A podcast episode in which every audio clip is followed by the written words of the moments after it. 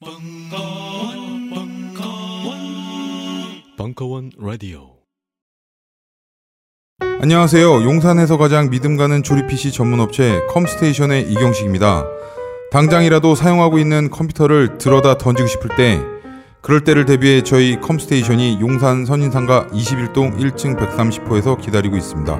IT 강국에 걸맞게 믿을 만한 조립 PC 컴스테이션이 신뢰를 바탕으로 그 기회를 제공해 드리겠습니다. 궁금하신 점은 문의 주십시오. 011-892-5568번입니다. 우주 최강의 만족스러운 서비스를 제공해드리는 저희 컴스테이션이 늘 기다리고 있겠습니다. 딴지스에게 F1 같은 존재, 컴스테이션은 조용한 형제들과 함께합니다.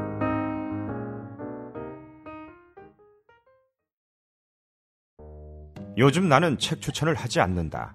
그래도 이 책은 추천하지 않을 수 없다. 나는 딴지일보 읽은 척 매뉴얼의 애독자였으니까. 이웃 시민 고전은 직접 반려들어 읽는 게 가장 좋다. 그게 여의치 않으면 너부리의 읽은 척 매뉴얼을 읽어라.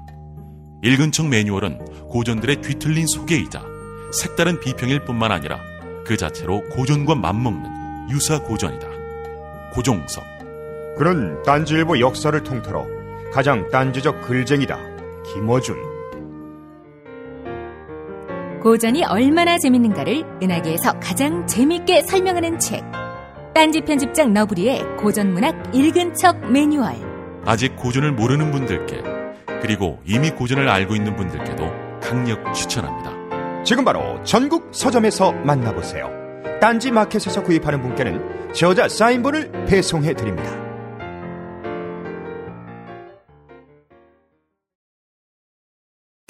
각종 사회 비리와 거짓말에 처절한 똥침을 날려온 딴지일보가 마켓을 열었습니다.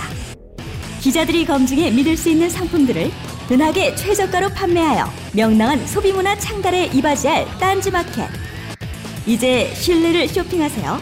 주소는 마켓.딴지.com 하지현의 생활기수 상담소 그렇다면 정상입니다. AS 8월 27일 강연 반갑습니다. 그 뭐 공고한 대로 드디어 책이 나왔습니다. 그- 그렇다면 정상입니다라는 책으로 작년에 생활기스 상담소라는 거를 우리가 벙커원에서 했었고요. 팟캐스트 들으신 분들 많으실 거라는 생각이 들어요. 저도 굉장히 놀랐습니다. 이 딴지에서 하는 벙커원 강연이 얼마나 파급력이 있는지 어, 잘, 뭐 그렇게 잘 몰랐는데 어, 나중에 진짜 연락 안 하던 동창들이 연락하는 그런 거 있잖아요.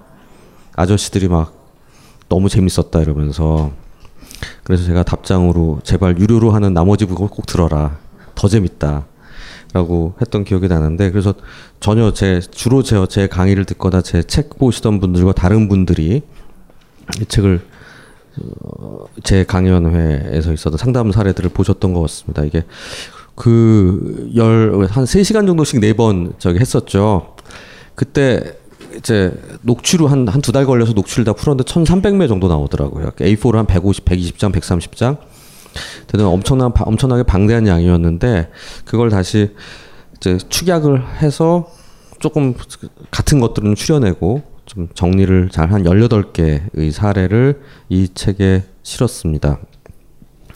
그러니까 제가 이 책을 왜 냈을까라는 것에부터 뭐 생각을 해보면 이런 겁니다. 제가 환자 병원에서 환자를 보다 보면 크게 두 개의 부류의 사람들이 있어요. 한 부류는 제발 왔으면 좋겠는데 절대 자기는 문제가 없대. 그래서 부모님이나 가족이 데리고 오고 어쩔 수 없이 와요. 이혼 당하기 싫으니까. 근데 쫓겨나기 싫어서. 그러면서 꼭 하는 말이 내가 치료는 받는데 우리 엄마 아빠도 받아야 돼요. 그럼 내가 받을게요. 꼭 이런 얘기를 해요. 협상을 하려고 그래. 그리고 자기는 크게 문제가 없다고 얘기를 합니다. 이런 부류의 분들이 있어요. 약간의 문제는 있을, 있다는 걸 요만큼은 인정하지 메인 이슈는 절대 인정하지 않아요. 그런 분들은 참 근데 그렇기 때문에 이분들이 자기 문제를 인정하는 것만으로도 70% 좋아지는 거거든요. 사실은 우리가 이제 그걸 insight란 단어를 씁니다. 그런 말 많이 들어. insight out, inside out 말고 insight. 자기 안을 보게 된다고 얘기를 하는데, 그러니까 그건 뭐랑 똑같냐면요. 내가 왜 맞는지 알고 매 맞으면 좀 견딜만한 거랑 같아요. 그러니까 모르고 맞으면은 툭 하고 누가 건드리고 나가면 진짜 아픈데 어, 내가 열 대 맞을 짓을 했으니 열 대 맞지. 라고 알고 맞으면 그냥 견딜만 하거든요, 사람이. 그런 그 벽, 바뀌기는 어려울지 몰라도 대강 내 흐름이 어떻게 흘러가는지를 알면 그냥 그럭저럭 견딜만 해지는 데 있는데 거기까지 가는 게 참 어려워요. 왜냐면 자기는 아무 문제 없다 생각하니까. 그 지난주에 제가 구중앙 선데이라는 일간지에 주간에 글을 하나 썼는데 굉장히 반응이 좋았어요. 뭐냐면 대화하기 어려운 사람에 대한 글이었는데 어떤 내용이냐면은 그 사람들은 세상의 명쾌 그러니까 두괄식으로 얘기하는 분들이 있어요. 그러면서 모든 문제에 대해서 명쾌한 로직을 가지고 있고 왜 이렇게 쉬운 걸 이해하지 못하지라고 생각해요. 제 입장에서 참 난감한 분들이에요. 두 번째로는 감정을 자극해요. 어떤 식으로 얘기를 하냐면 뭐 정치 얘기다 그러면 그건 국회의원 우리 우리의 혈세를 잡아먹는 국회의원들이 썩었기 때문이다. 약간 교육 문제에 대한 얘기가 나오면 뭐 사교육에 미친 부모들의 욕심 때문에 생긴 문제다라는 식으로 그냥 계속 감정을 자극하는. 그래서 마지막으로는 그런 사람들이 되게 자기 교훈을 주려고 그래요. 나 내가 나는 어렵게 힘들게 힘들게 살았는데 나같이 하면 너도 잘 될 거야. 그런 얘기들을 하는 사람들을 보면서 이런 분들이 같은 부류의 사람들이에요. 자기가 완성됐다고 생각해요. 근데 그런 분들은 참 저도 힘듭니다. 오늘 이제 이 제가 그 그저께 딴 데서 강의를 하나 했는데 거기서도 나온 분들이 부모님이 그런 분을 모시고 사는 부모 자 제, 분이 자식 입장에서 너무 힘들다 이런 얘기를 하면 제가 말씀드린 게 그런 분들이 이미 자기가 완성되어 있는 사람들이고 자기가 문제가 있다고 생각하지 않기 때문에 그런 사람은 곧 변화를 시키려고 노력하지 마라. 네가 변해라. 절대 안 바뀐다 인간은. 제가 이 책을 얘기 이 책을 가지고 얘기하면서 매번 반복하는 얘기가 제가 항상 하는 얘기는 사람 안 바뀐다는 겁니다. 사실은 사람 바뀌는 건 굉장히 어렵기 때문에 남을 바꾸려고 하지 말라는 거예요. 그 노력의 반만 쓰면 내가 바뀌어요. 그게 훨씬 나. 근데 사람들은 다 내가 가, 나는 힘들고 괴로우니까 저 사람 좀 바꿔주세요 하고 나한테 와요. 근데 그것보다는 저거는 그냥 저, 저 사람은 상수고 그냥 존재하는 사람이고 내가 좀 견디는 능력이나 힘이 세지는 게 훨씬 나아요. 버티는 힘이 좀 강해지고. 그래서 견뎌내면 좀 상황의 변화에 따라서 내가 좀 상황이 달라지는 게 훨씬 현실적인 차, 해결책이라는 생각을 제 나름의 20년 정도의 경험 속에서 얻은 결론입니다. 제 개인적인 부분에서도 마찬가지고요. 근데 하여튼 그분들은 그분들이라고 칩시다. 그러니까 그분들은 내 눈이 바뀌야 일단. 두 번째는 안 와도 되는 사람이 오는 사람들이 있어요. 왜냐하면 무서워서, 겁나서. 나는 비정상이고 나는 문제가 있음이 분명하기 때문에 오는 사람들이 있는데 제가 그분들 만나면 얘기합니다. 오죽하면 오셨겠어요. 얼마나 망설이다 오는데요, 그분들이. 망설이고 망설이고 망설이다가 뭐 왜냐면 제가 신환 뜨면 우린 전 전산에 뜹니다. 뭐 누구 누구 뭐 예를 들면 김계동 뭐 남자 25세 신환 하면 딱 색깔이 다르게 뜨거든요. 아, 이 사람이 뭐 새로 오겠구나 하는 그 시간 탕 빌 때가 있어요. 그럼 내가 기분 나쁘거든요. 왜냐하면 그 시간 확 비워버린 딴 환자가 들어와야 되는데 이 사람이 근데 어떨 때 보면 일주일에 한 번씩 계속 나타났다 안 와요. 그러니까 인터넷으로 예약을 계속 바꾸는 거예요. 예약을 옮기고 옮기고 옮기고 옮겨서 결국 한 달 만에 나타난 사람이 있어요. 근데 그분이 이런 타입인 경우가 많아. 진짜 큰 병이 있어서 그런 게 아니라 막 그럭저럭 사는데 어느 순간 어, 못 견디겠다 싶으니까 딱 인터넷 예약했다가 하룻밤 자고 나니까 술 한 번 먹고 나니까 좀 괜찮아지거든.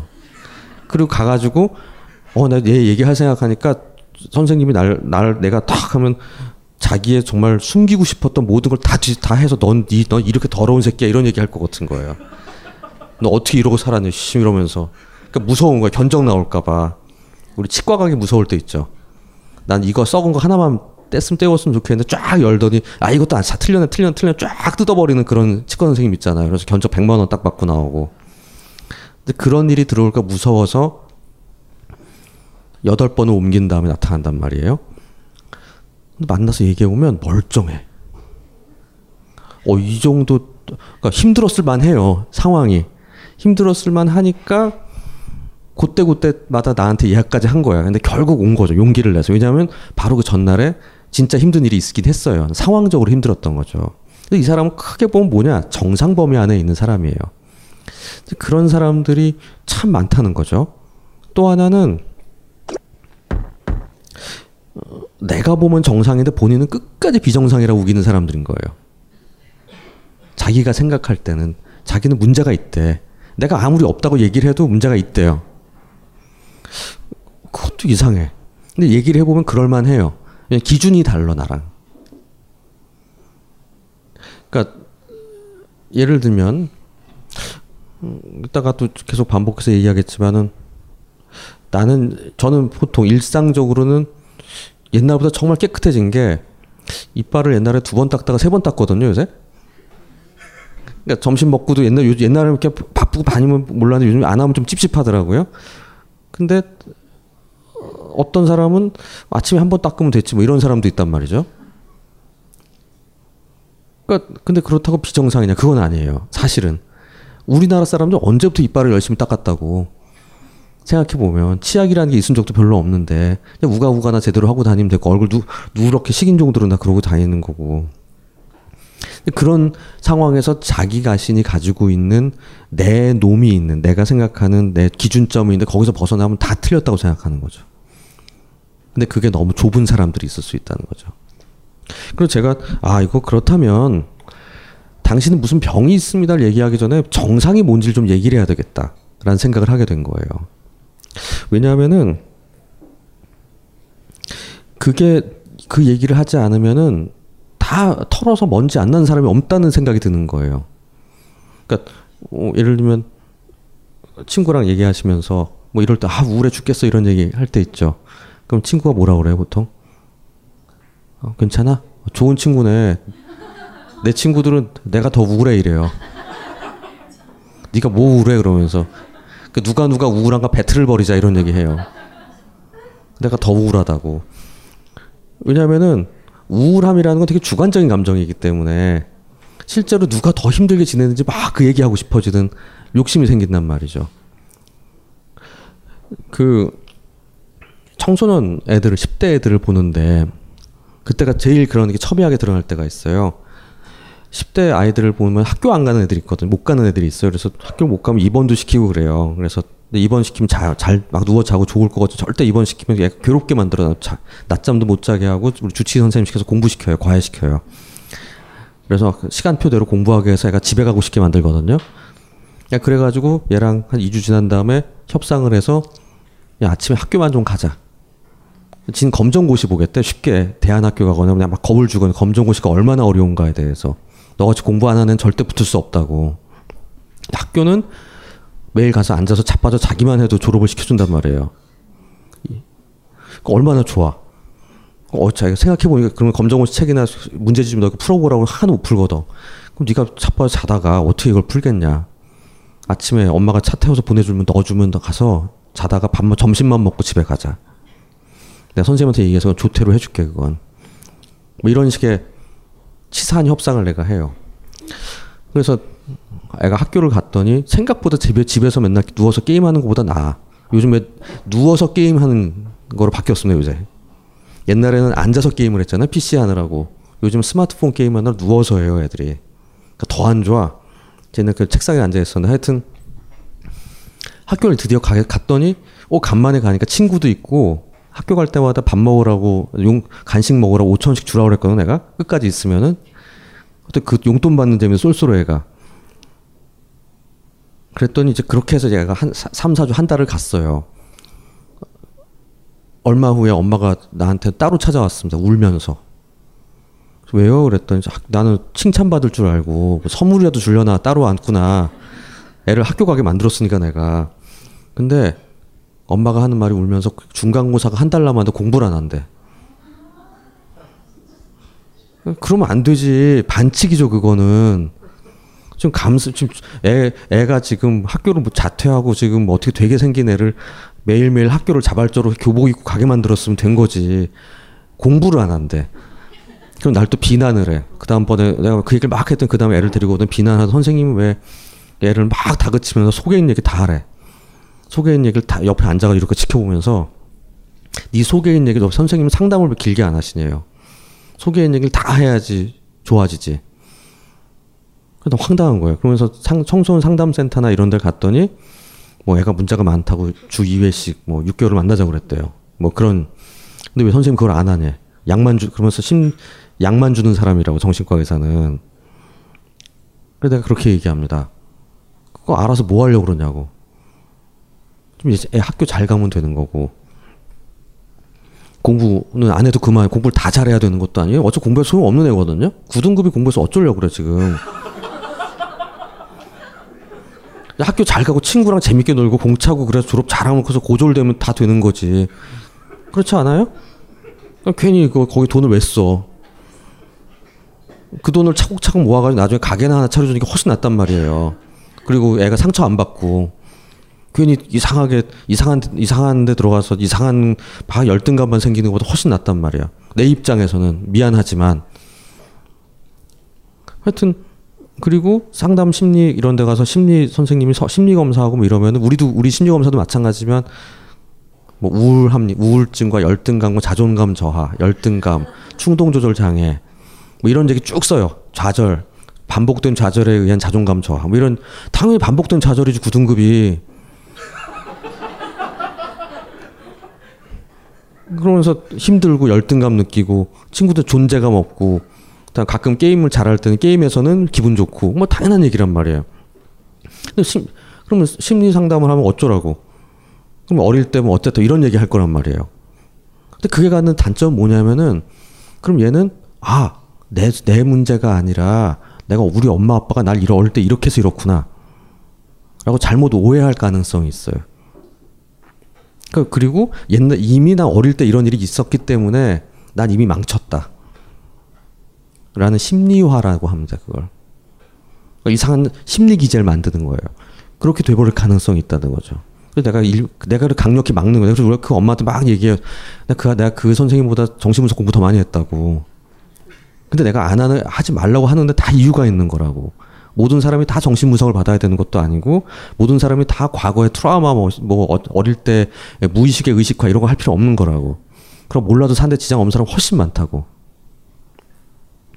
그걸 해, 그걸 해야만 완벽해지는 것도 아니고, 완벽해질 필요도 없는 거고.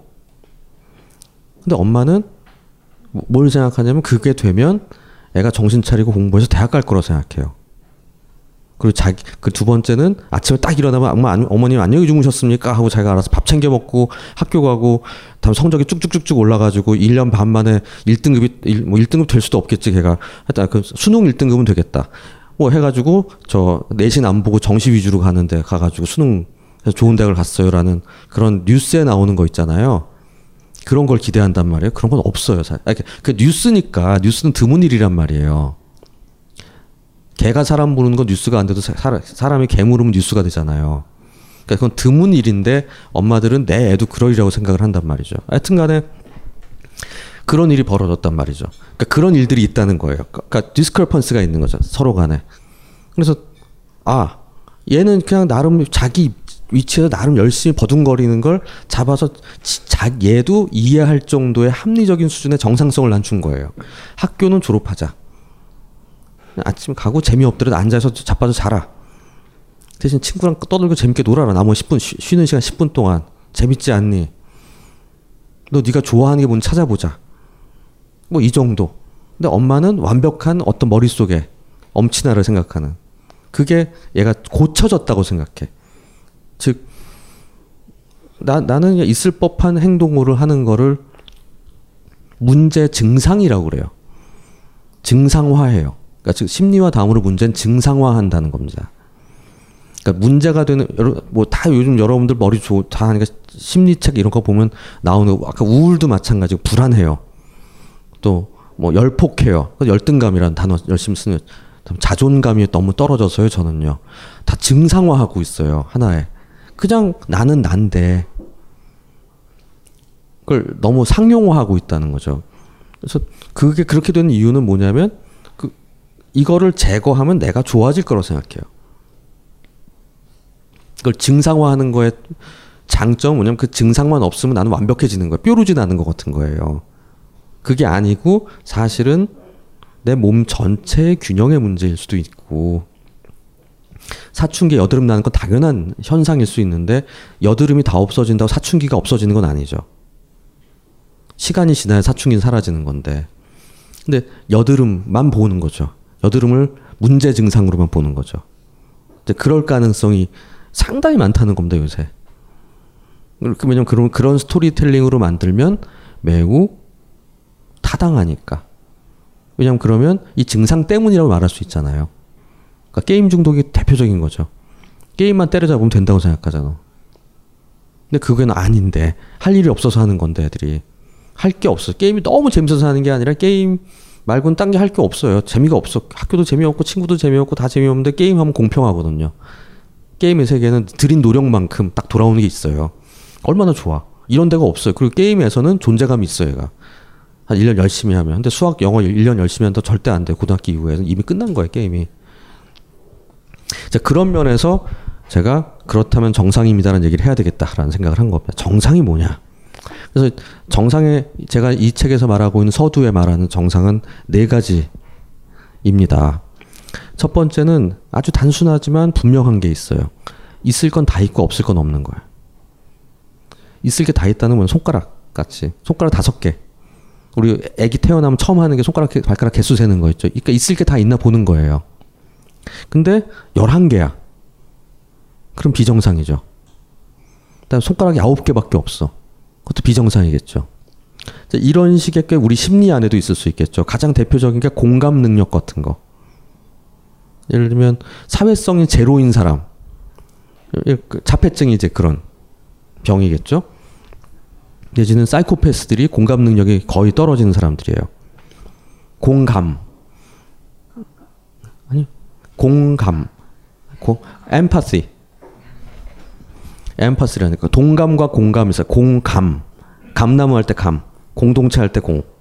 공감. 동감이라는 게 공감이라는 게 동감은 심파스예요. 뭐냐면 심파스는 동감이라는 건 저분이 반바지를 입고 오셨는데 이 방에 냉방이 엄청 돼 있어. 그럼 어, 저분 되게 춥겠다 이런 생각을 내가 그냥 이렇게 구경하면서 하는 거예요. 근데 만약에 어 내가 저렇게 입고 있어서 얼마나 추웠을까 이런 생각에서 몸 부르 떨어 내가. 그럴 수 있겠죠. 그건 공감하는 거예요. 그러니까 내가 그 사람의 위, 이, 몸 안으로 들어가서 시뮬레이션 해볼 수 있는 능력이 생기는 거죠. 그게 공감 능력이에요.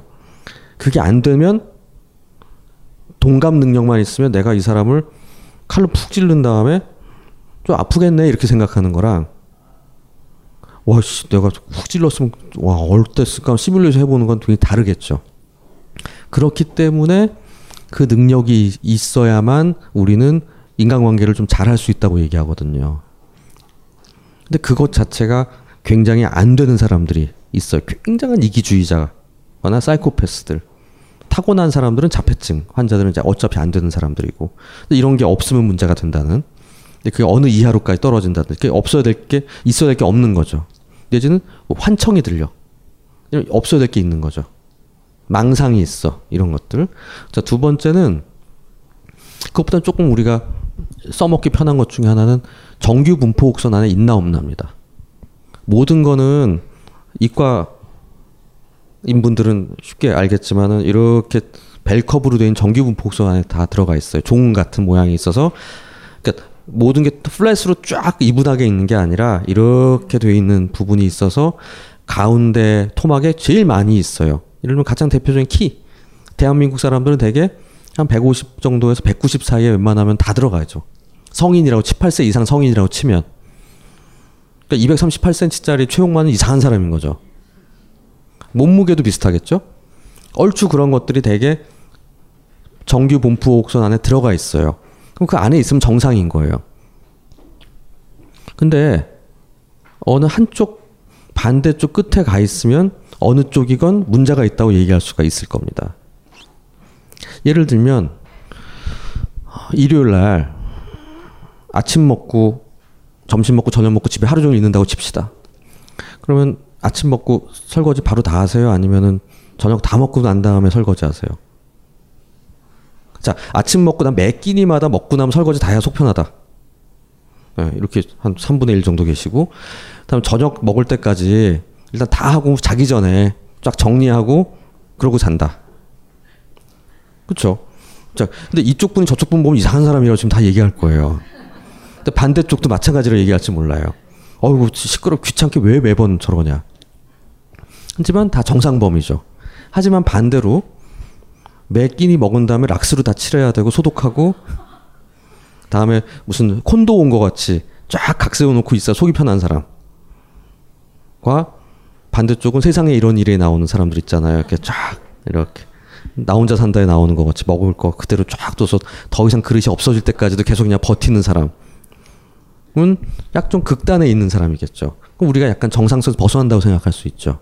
근데 만약에 내가 나는 매번 잘 깨끗하게 잘 씻고 행주도 다 빨고 말려놔야지 난 속이 편해. 근데 나랑 같이 사는 사람이 룸메이트 내지는 파트너가 그런 사람이 아니야. 그러면 가사 노동의 분담이 안 되겠죠. 그게 너무 거슬리겠죠. 그럼 서로가 서로를 비정상이라고 생각할 가능성이 있죠. 사실은 서로 정상범인데. 이런 오해가 있을 수 있다는 거죠. 오해라기보다도 서로 이런 류의 문제가 갈등의 소지가 되고 내지는 반대로 어느 한쪽이 굉장히 강한 힘을 가지고 있어서 요구를 하면 반대쪽에서 그런 기준점이 아닌 사람 입장에서는 굉장히 하기 싫은 일을 매번 하다 보면 하, 억압당한다는 느낌을 갖게 돼요. 부당한 요구를 받는다고 생각할 수 있고 안 해도 될 일을 한다고 생각할 가능성이 있죠. 그러면서 어느 순간 내 생각이 잘못되고 내가 뭐가 문제가 있는 사람인가 이걸 문, 이걸 너무 이렇게 하기 싫은 걸 보면 이러한 생각을 할 수도 있다는 거죠. 그렇기 때문에 이 정기 분포 곡선을 가, 같이 갖고 있더라도 어떤 사람들은 이쪽 끝에서 놀고 있으면 문제가 될 수 있다는 거예요.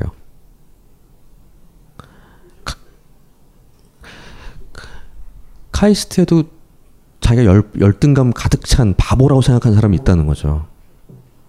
어디든. 그 사람만 따로 고기에는 카이스트 는 학생들만 800명을 모아놓으면 저, 저 0.5% 안에 드는 그 외에 60만 명의 애들 중에서 맨 위 상위 6천 명 안에 충분히 드는 애들인데 그 안에서도 정규 복선을 그리는 거죠. 그러다 보니까 밑에 있는 애들은 나는 바보야 라는 황당한 생각을 하게 되는 거예요. 그 안에 있다 보면. 근데 되게 상대적인 거죠. 또한 이 정규 분포 곡선의 세계이기 때문에 무서운 세계이기 때문에 나는 좌파야라는 생각을 해도 또 그런 흐름 안에 있으면 그 안에서끼리는 야 이 극우 분자야 이런 얘기 들을 수도 있는 거고요. 그거 반동 같은 놈아. 그 다음에 황당하게 새누리당 의원들끼리 저는 그래도 진보적이에요 이런 소리 하는 사람이 또 있는 거고요.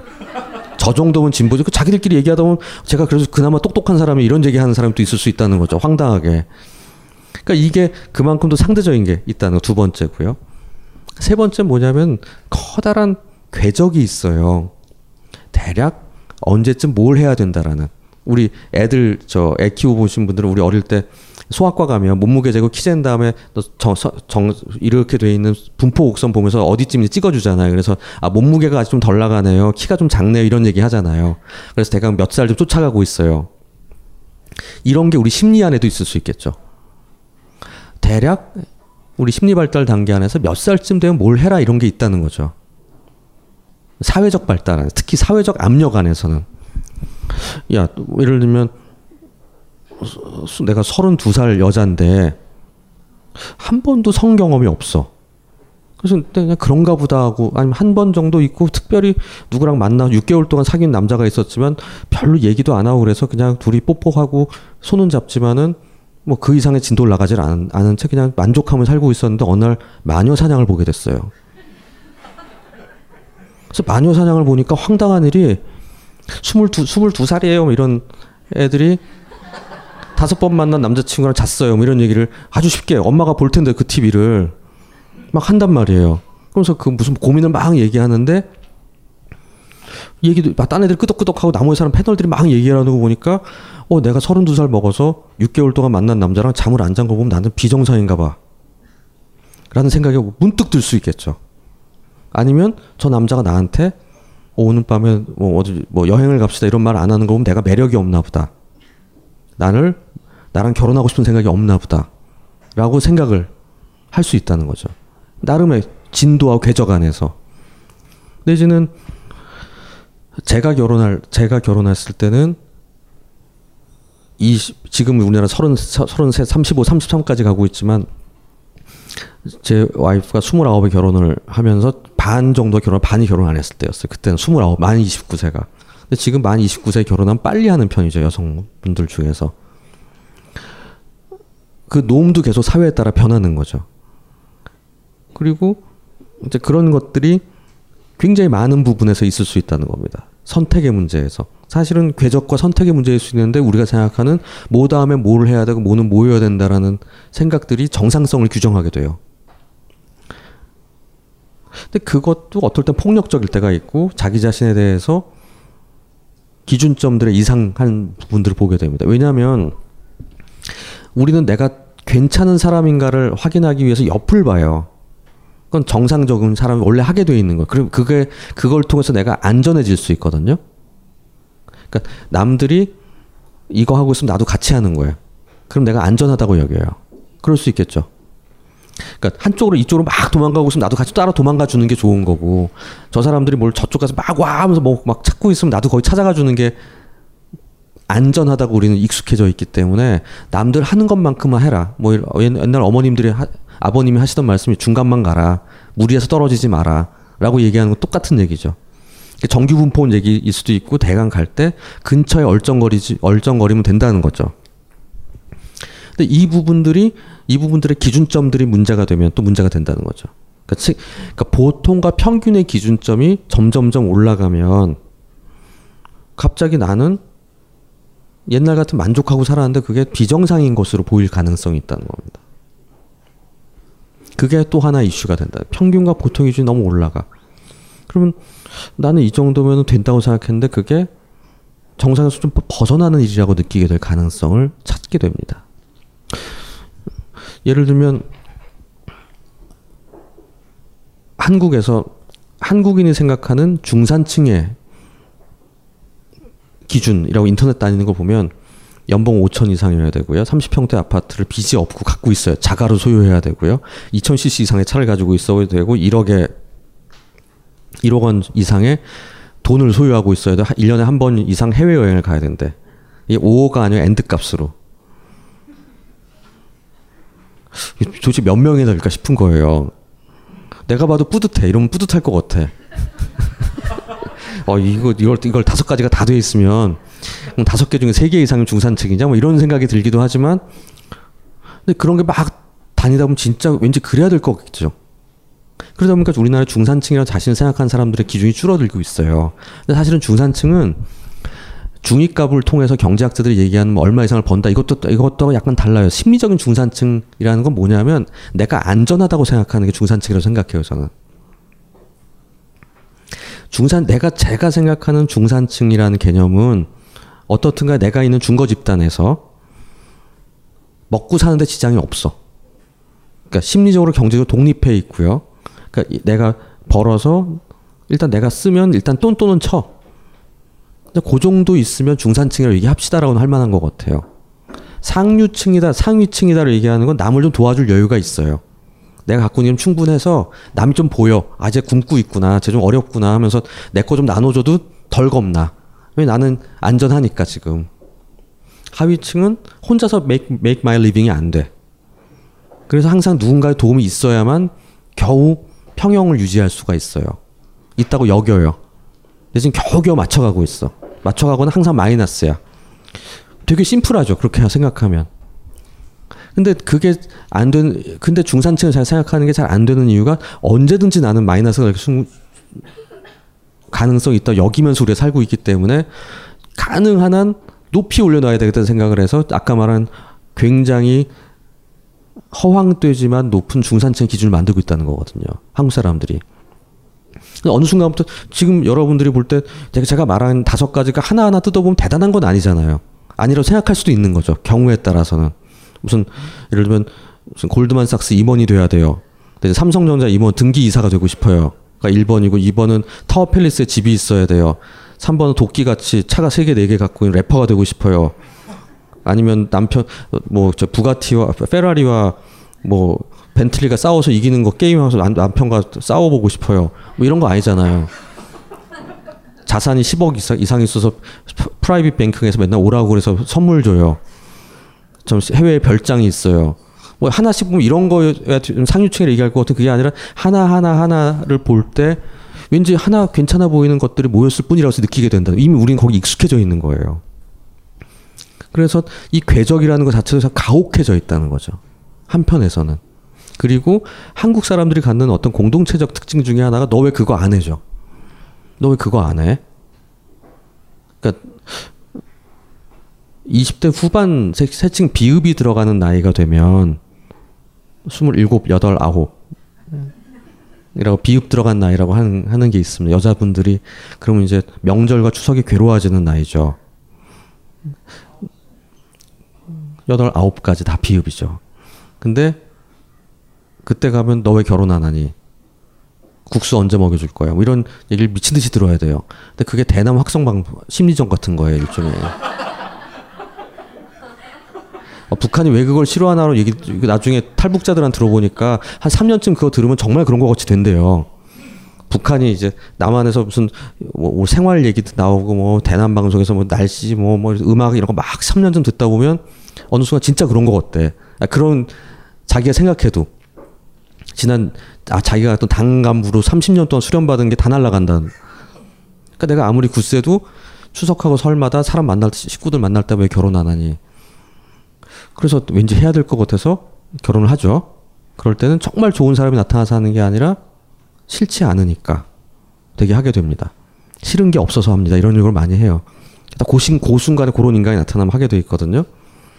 그러면 그거로 끝날 거로 생각하는데 그 다음 그 다음에는 왜 애 안 낳냐고 물어보죠. 하나를 또 한 3년 들으면 그거 안 하면 큰일 날 것 같아요. 죄 짓는 것 같아. 또 하나를 낳고 나면 애가 하나인데 외로워서 어떻게 하니? 이런 일들이 반복되는 게 우리 사회의 세 번째 문제고 네 번째가 뭐냐면은 상황 내가 가진 캐퍼시티와 환, 내, 나에게 주어진 사, 환경적 압력 사이의 미스매치입니다. 그것에 의해 정상과 비정상성이 갈리게 돼요. 그러니까 나란 사람이 갖고 있는 그릇이 이 정도인데 난 대략 이 그릇에 들어왔다 나갔다 하는 거는 얼추 쓸만하게 왔다 갔다 해요. 근데 경우 그 다음에 물이 들어오면 물이 들어오는 데들이 한 서너 가지가 있고 빠지는 게 또 서너 가지가 있겠죠. 물이 들어온다는 건 대개는 어떤 거냐면 스트레스라고 치면 첫 번째 일, 두 번째는 내 개인적 관계, 가족 관계, 세 번째는 사회적 관계는 사적 관계, 네 번째는 아, 사적 관계, 그다음 다섯 개쯤 되겠다. 네 번째는 내 인생의 큰 그림, 아까 말한 궤적 같은 거. 다섯 번째 내 몸 문제, 신체적인 그것까지 다 합쳐서 하나하나의 수도꼭지들이 있어서 알아서 적당히 들어와요. 그럼 또 빼내는 것도 있어요. 술 먹을 때도 있고 오늘같이 여러분들이 강의 들으러 와서 이거를 뭔가 배운 배움의 즐거움을 갖는 사람도 있을 거고 친구들 만난 사람도 있을 거고 뭐 게임을 하는 사람도 있을 거고 놀러 가는 사람도 있을 이런 식으로 하는 게 있단 말이에요. 그렇게 해서 대략 우리는 매니저하고 살아요 이렇게. 근데 어느 날 난 그래서 이, 이게 우리 보통 삶이에요. 근데 어느 날 갑자기 일이 갑자기 왕창 쏟아져 들어올 수가 있는 거고요. 또 어느 날 갑자기 몸이 나는 운전을 하면서 택배 배달을 해야 하는 다리가 부러져서 오른쪽 다리가 뭐 이런 사, 상황이 있을 수도 있는 거고요. 아니면은 일은 일은 살짝 올라가 한 요 정도 올라갔는데 애인이랑 헤어졌어. 내지는 요새 같은 경우에 또 어떤 일이 있을 수 있냐면 지난 5년 동안 적금 부어서 벌은 3천만 원이 있었는데 이걸 3월 4월 달에 중국 펀드에 넣었어요. 지금 지금쯤 아마 인생에 죽고 싶을 겁니다 지금. 4월 달, 5월 달, 6월 달에 너무 천국을 날아다니다가 지금은 막 어, 내가 왜 그걸 안 뺐을까 이러고 있을 겁니다. 근데 이런 것들 하나 하나만 겹쳤을 때 내가 어떻게 버티게 돼 있어요. 한 가지 일은. 근데 이게 세 개가 겹쳤어. 그럼 넘치는 거죠. 이때 증상이 생겨요. 내지 이때 힘들어져요. 우와 힘들다는 느낌이 와요. 근데 그렇다고 이 사람이 문제가 있냐? 그릇이 깨진 사람이냐? 그건 아니죠. 내가 매니지가 안 되는 거죠. 이땐 비정상성이 잠깐 올 수 있겠죠. 그럼 이럴 때 사람들이 얘기해요. 뭐라고 얘기할까요? 이런 문제가 오면. 어떻게 해결해야 될까요? 여기 연배가 좀 되시는 분이 앞에 계셔가지고. 요, 요 연배인 분들이 주로 하시는 말은 제가 그릇이 작아서요란 말 많이 하세요. 내가 그릇이 더 컸으면은 이걸 해결했을 텐데 아 제가 못나서 이렇죠. 그릇이 작아서요. 아 저 내가 이 그릇밖에 안 되나 요 요런 그릇밖에 안 되나 봐 이런 말을 참 많이 하세요. 우리도 그런 생각들을 많이 합니다. 근데 그럴 때 제가 말씀드립니다. 정규 음포곡선 안에서 생각해보면 우린 다 이 컵이에요.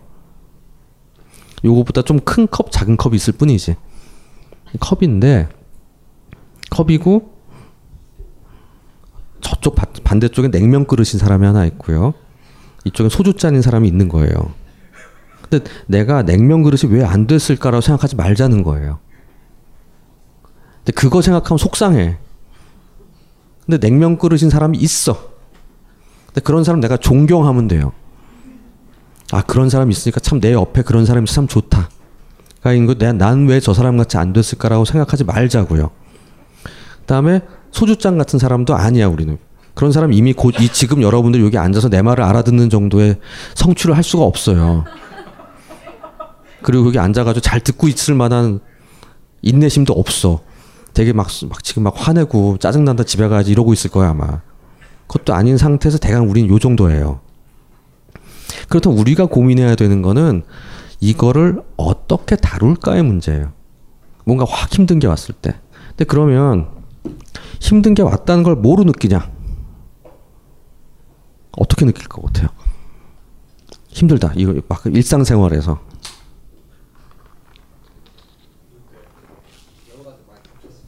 음, 그래서 딱 보통 어떻게 느껴요? 어떤 감정을 느끼게 돼요?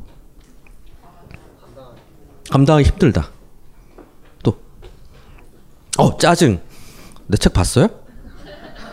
어떻게 내가 알아 그걸? 어, 훌륭하신. 평소에 짜증이 많이 나는 사람인지도 모르겠고. 그래요. 짜증이 나요. 그럼 짜증이라는 거의 정의는 뭘까요? 짜증. 짜증. 앞에 앉은 할손 천영이야 이거는. 짜증이라는 게 뭘 짜증이라고 그러지? 아 짜증나 우리 많이 많이 하잖아요. 화난다. 화가 난다. 화를 낸다라고 하는 건 다른 사람 내 감정을 알고 내가 폭- 표현하는 거죠. 이유 없이 화가 나는 거. 또 생각대로 안 된다고 느끼는 거. 그리고 나랑 눈 마주쳤어요. 세 번째 줄, 두 번. 예, 저기 거기 거기. 지금 옆에 둘러 둘 때 짜증. 우리 짜증 난다고 얘기 많이 하잖아요. 짜증 나는 게 뭐예요?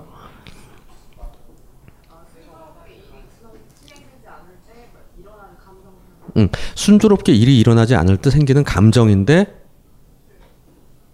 순조롭게 일이 일어나, 일어나지 않을 때 감정은 일, 일어나지 않는다고 그냥 느끼고 생각할 수도 있지만은 그게 일어나지 않아서 맞딱 딱 어느 순간 딱 왔을 때 뭔가 딱 느껴지잖아요.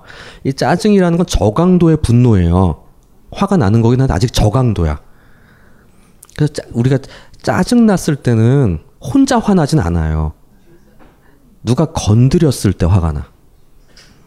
그러니까 진짜 화가 왁 하고 나는 거랑 짜증의 차이는 뭐냐면 짜증은 제발 나 좀 가만히 내버려둬요.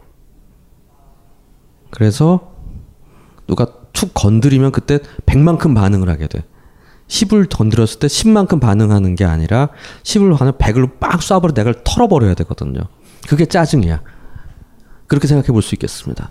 그러니까 그러면 우리 짜증난 그 왜냐면 그 불- 그래서 우리가 왜 짜증나면 불편하냐면 그럴까봐 겁나는 거예요. 내가 왈칵하고 다 어디가 쏟아 부을까봐. 그 얘기는 뭐냐면 물이 넘칠 것 같아요라는 의미죠.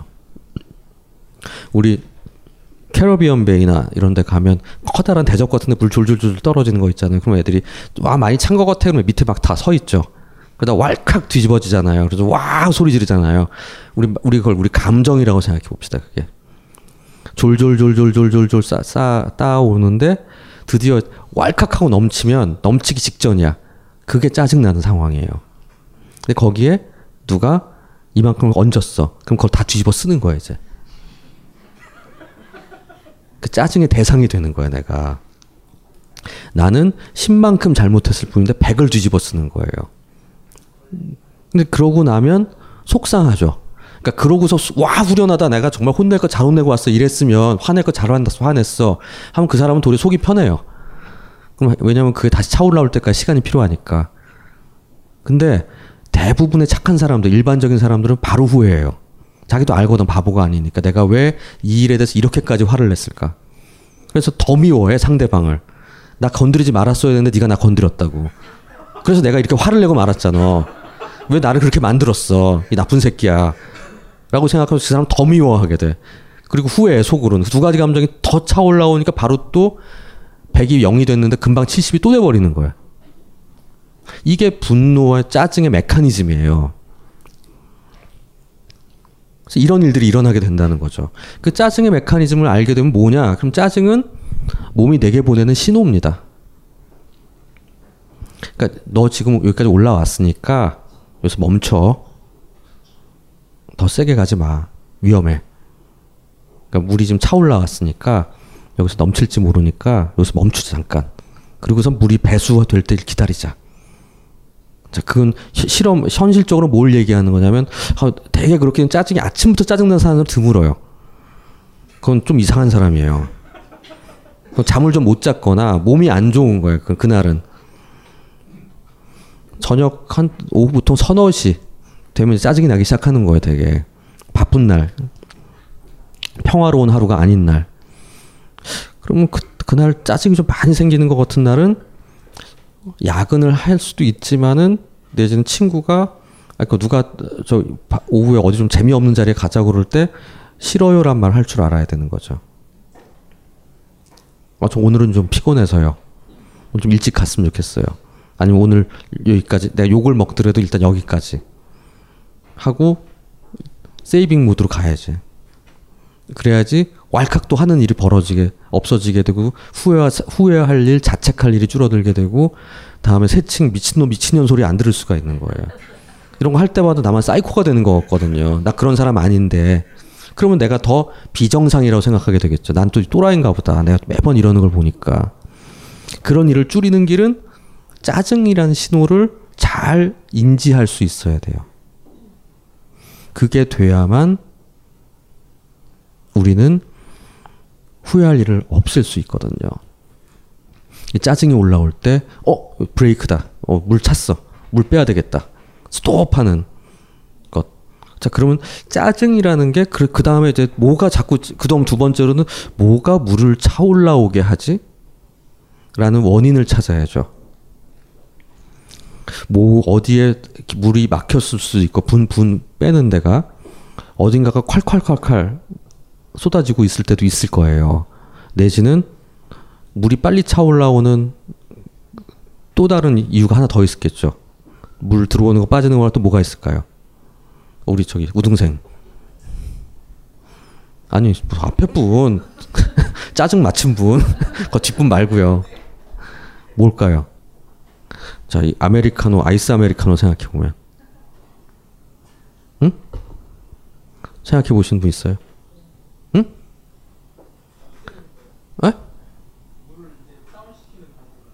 다운시키 그러니까 이거랑 이거 말고 또 물이 넘치게 빨리 넘치게 되는 방법.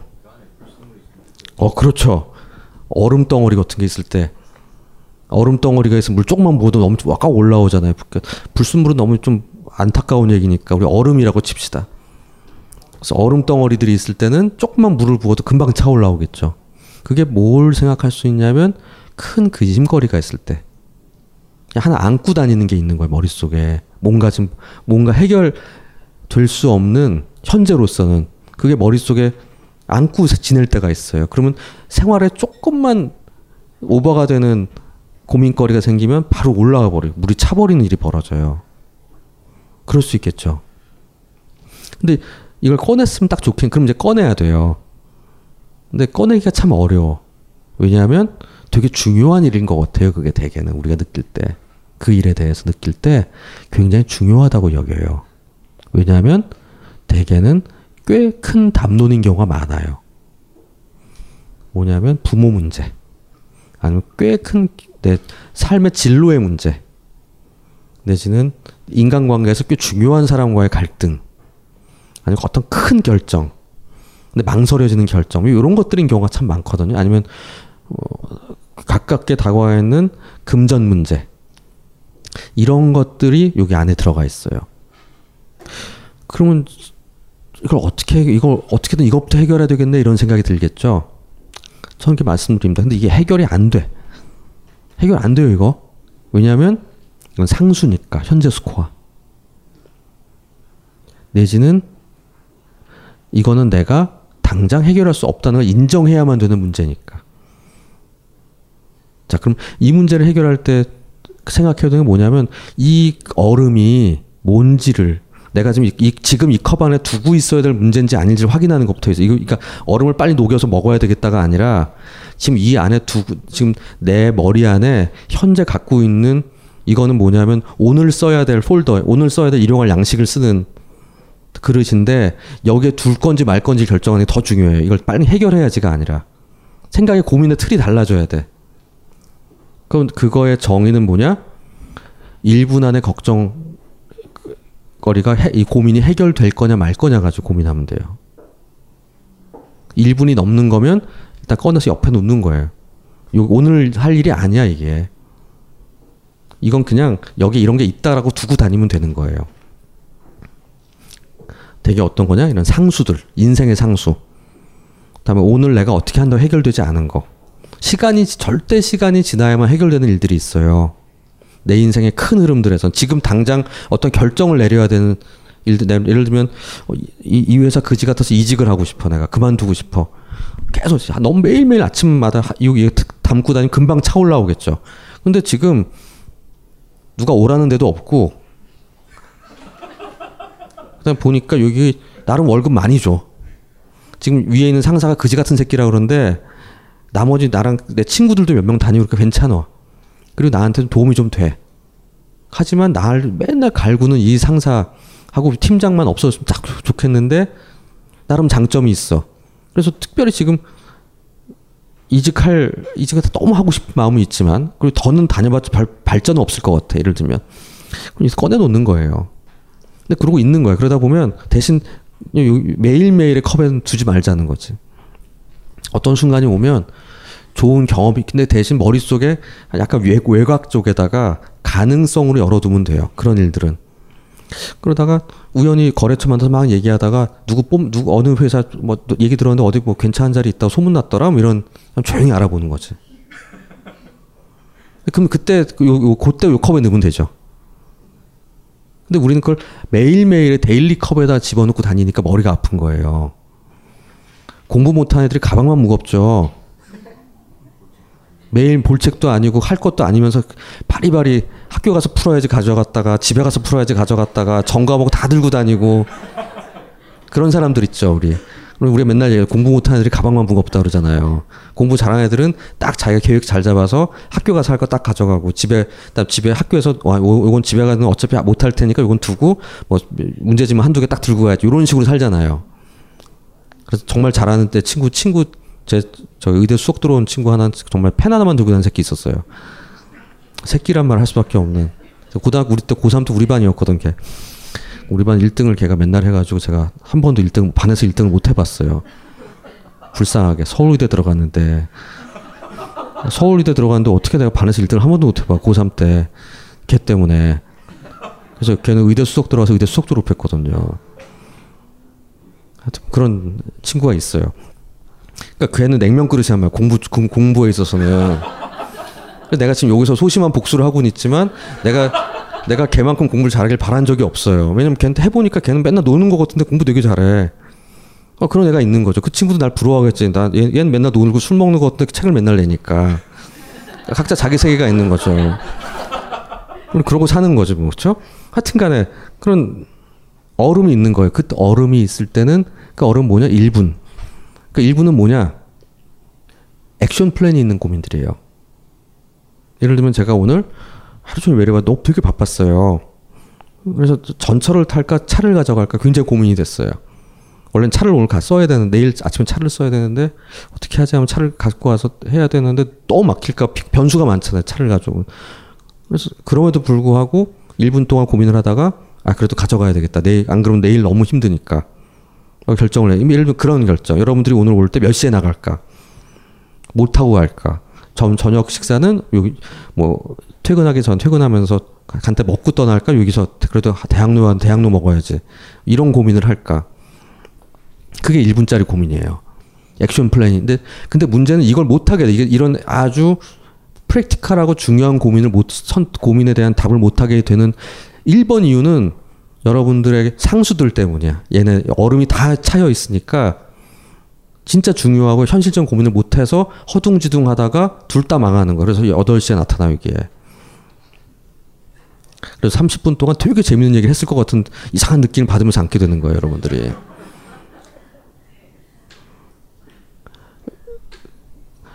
우리가 항상 들 때 오늘 여기 뭘 몇 시에 떠나서 뭘 타고 올까의 고민보다는 우리 엄마 어머니와 나 사이에 큰 갈등의 고민이 훨씬 중요하잖아요. 그러니까 당연히 얘가 1번이야. 1번이라도 여겨야만 된다고 생각해요. 근데 문제는 답이 안 나와. 그러니까 얘는 실제로 해야 될 고민이 7번, 8번에 가 있는 거예요.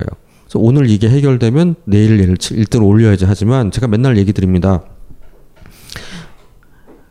그런 식으로 상수들이 1, 2, 3, 4번을 차, 차지하고 있잖아요. 그래서 프랙티컬하게 해야 될 애들이 7, 8, 9에 가 있으면 이 7, 8, 9 내일 4, 5, 6이 되냐? 절대 안 그러죠. 내일은 내일에 1, 2, 3이 또 와요. 7, 8, 9는 영원한 7, 8, 9야. 그러니까 중요한 건 아예 이 그릇에 들어갈 때부터 들어갈 놈인지 아닌지를 결정을 하라는 겁니다. 그래서 그릇을 가볍게 만들어야 돼요. 그게 그릇을 크게 만들 길이죠. 집 평수를 늘리기보다 쓸데없는 거 버리는 게 훨씬 나은 거랑 똑같죠. 그 우리 마음에서도 벌어지는 일이라는 겁니다. 근데 그거는 꼭 막 복잡한 고민의 문제나 상수의 문제가 아니라 우리 뇌의 capacity 뇌 뇌과학에서 얘기하는 수많은 증거들이 심리 실험들에서 갖고 있는 것들이에요. 그리고 그것 그런 것들을 계속 쥐고 있을수록 우리 뇌는 보상을 원하게 돼요. 이런 실험이 있습니다. 그 7, 8, 9 정도의 세, 세 자리 숫자를 외워서 20m짜리 복도를 걸어가게 했어요. 대학생들한테. 근데 음악이 헤비메탈 음악이 막 나와. 그래서 그 숫자를 끝까지 잘 헷갈리지 않게 외워서 잘 얘기하면 성을 상을 주는 거예요. 상은 둘 중에 하나예요. 하나는 샐러드고 하나는 초콜릿 치즈케이크 치즈케이크였어요. 1번 실험은 압도적으로 샐러드를 선택한 사람이 훨씬 많았습니다. 대학생 중에. 2번 시험은 12자리, 10자리 이상의 숫자를 외우게 했어요. 그러고서 그걸 홀딩한 상태로 쭉 또 20m 복도를 가게 했어. 그랬더니 치즈케이크를 선택한 사람이 훨씬 늘어나게 돼요. 왜냐면 뇌가 뭔가를 홀딩을 하고 일을 했다고 여기니까 내 뇌는 보상을 원해요. 에너지를 많이 썼거든. 근데 보상은 머리를 막 갑자기 산수를 풀고만으로도 산수 풀고 막 엄청 일한 게 뇌를 쓴 게 아니라 이렇게 뭘 쥐고 있는 것만으로도 뇌는 에너 열량을 소모하고 있다는 겁니다. 그러니까 쥐고 있는 게 많아도 그것만으로도 우리는 뭔가 보상을 원해요. 그래서 우리의 모든 회식은 삼겹살, 보쌈, 곱창 뭐 이런 기름기를 자꾸 원하게 되는 거죠. 그것도 고칼로리들을. 그것도 금요일 밤, 월요일 날 그러니까 월요일 날 회식하자 그러면 아마 그런 거 안 먹을 가능성이 많아요. 근데 금요일쯤 되면 왠지 우리 마음 안에 헛헛하면서 왠지 기름기, 막 기름 기름, 고기. 고기는 진리야. 뭐 이런 식으로 자꾸 막 서로 얘기하는 거지. 회 먹자고 그러면 싫어하고. 샐러드와 뭐 와인 먹어요. 그러면 어 뭐야? 뭐 이런 느낌을 갖게 되는데 월요일 날은 어 우아하게 좋네 이런 생각을 할 수 있는 거고요. 고민인과 걱정이 많으면 그만큼 우리가 많이 소모하게 되는 면들이 생긴다는 겁니다. 그러니까 이런 이런 식으로 우리 뇌는 네 가지 부분의 네 가지 정도의 정상성에 대한 기준들을 가지고 있고 그 정상과 비정상의 기준점들을 우리가 잘 이해하면 훨씬 나아질 수가 있어요. 이 책에서 얘기하고 있는 내용들도 나는 뭔가 비정상이라고 생각하는 하면서 얘기하는데 알고 보면 상당히 정상적인 부분들을 가지고 있는 면들을 많이 얘기하고 있습니다. 그래서 그 제가 생각한 여러분들이 생각하는 대인관계 이슈 내지는 어떤 삶의 궤적 이런 부분들에서 갖게 되는 당연한 고민들을 왜 남들은 다 해내는데 나는 하지 못할까라고 생각하지 마시고요. 남들도 다 알고 다 힘든 거고요.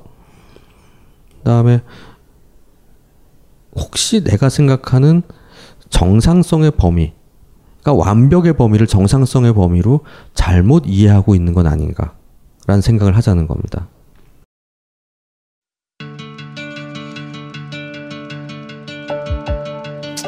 여러분들이 좀 더 즐겁게 남은 여러분의 인생 동안 단 몇 초라도 더 즐거움을, 기쁨을 가질 수 있는데 조금이라도 도움이 되었으면 합니다.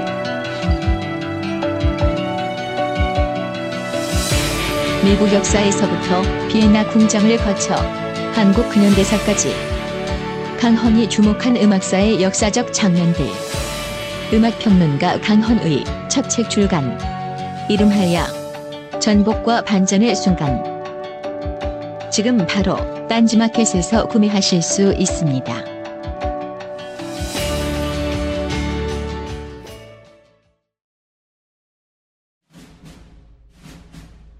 스마트폰의 바이블 벙커원 어플이 대폭 업그레이드 되었습니다. 강좌 및 강의별 결제 기능 탑재 멤버십 회원이 아니라도 벙커원 동영상들을 골라볼 수 있는 혁신. 바로 확인해 보세요.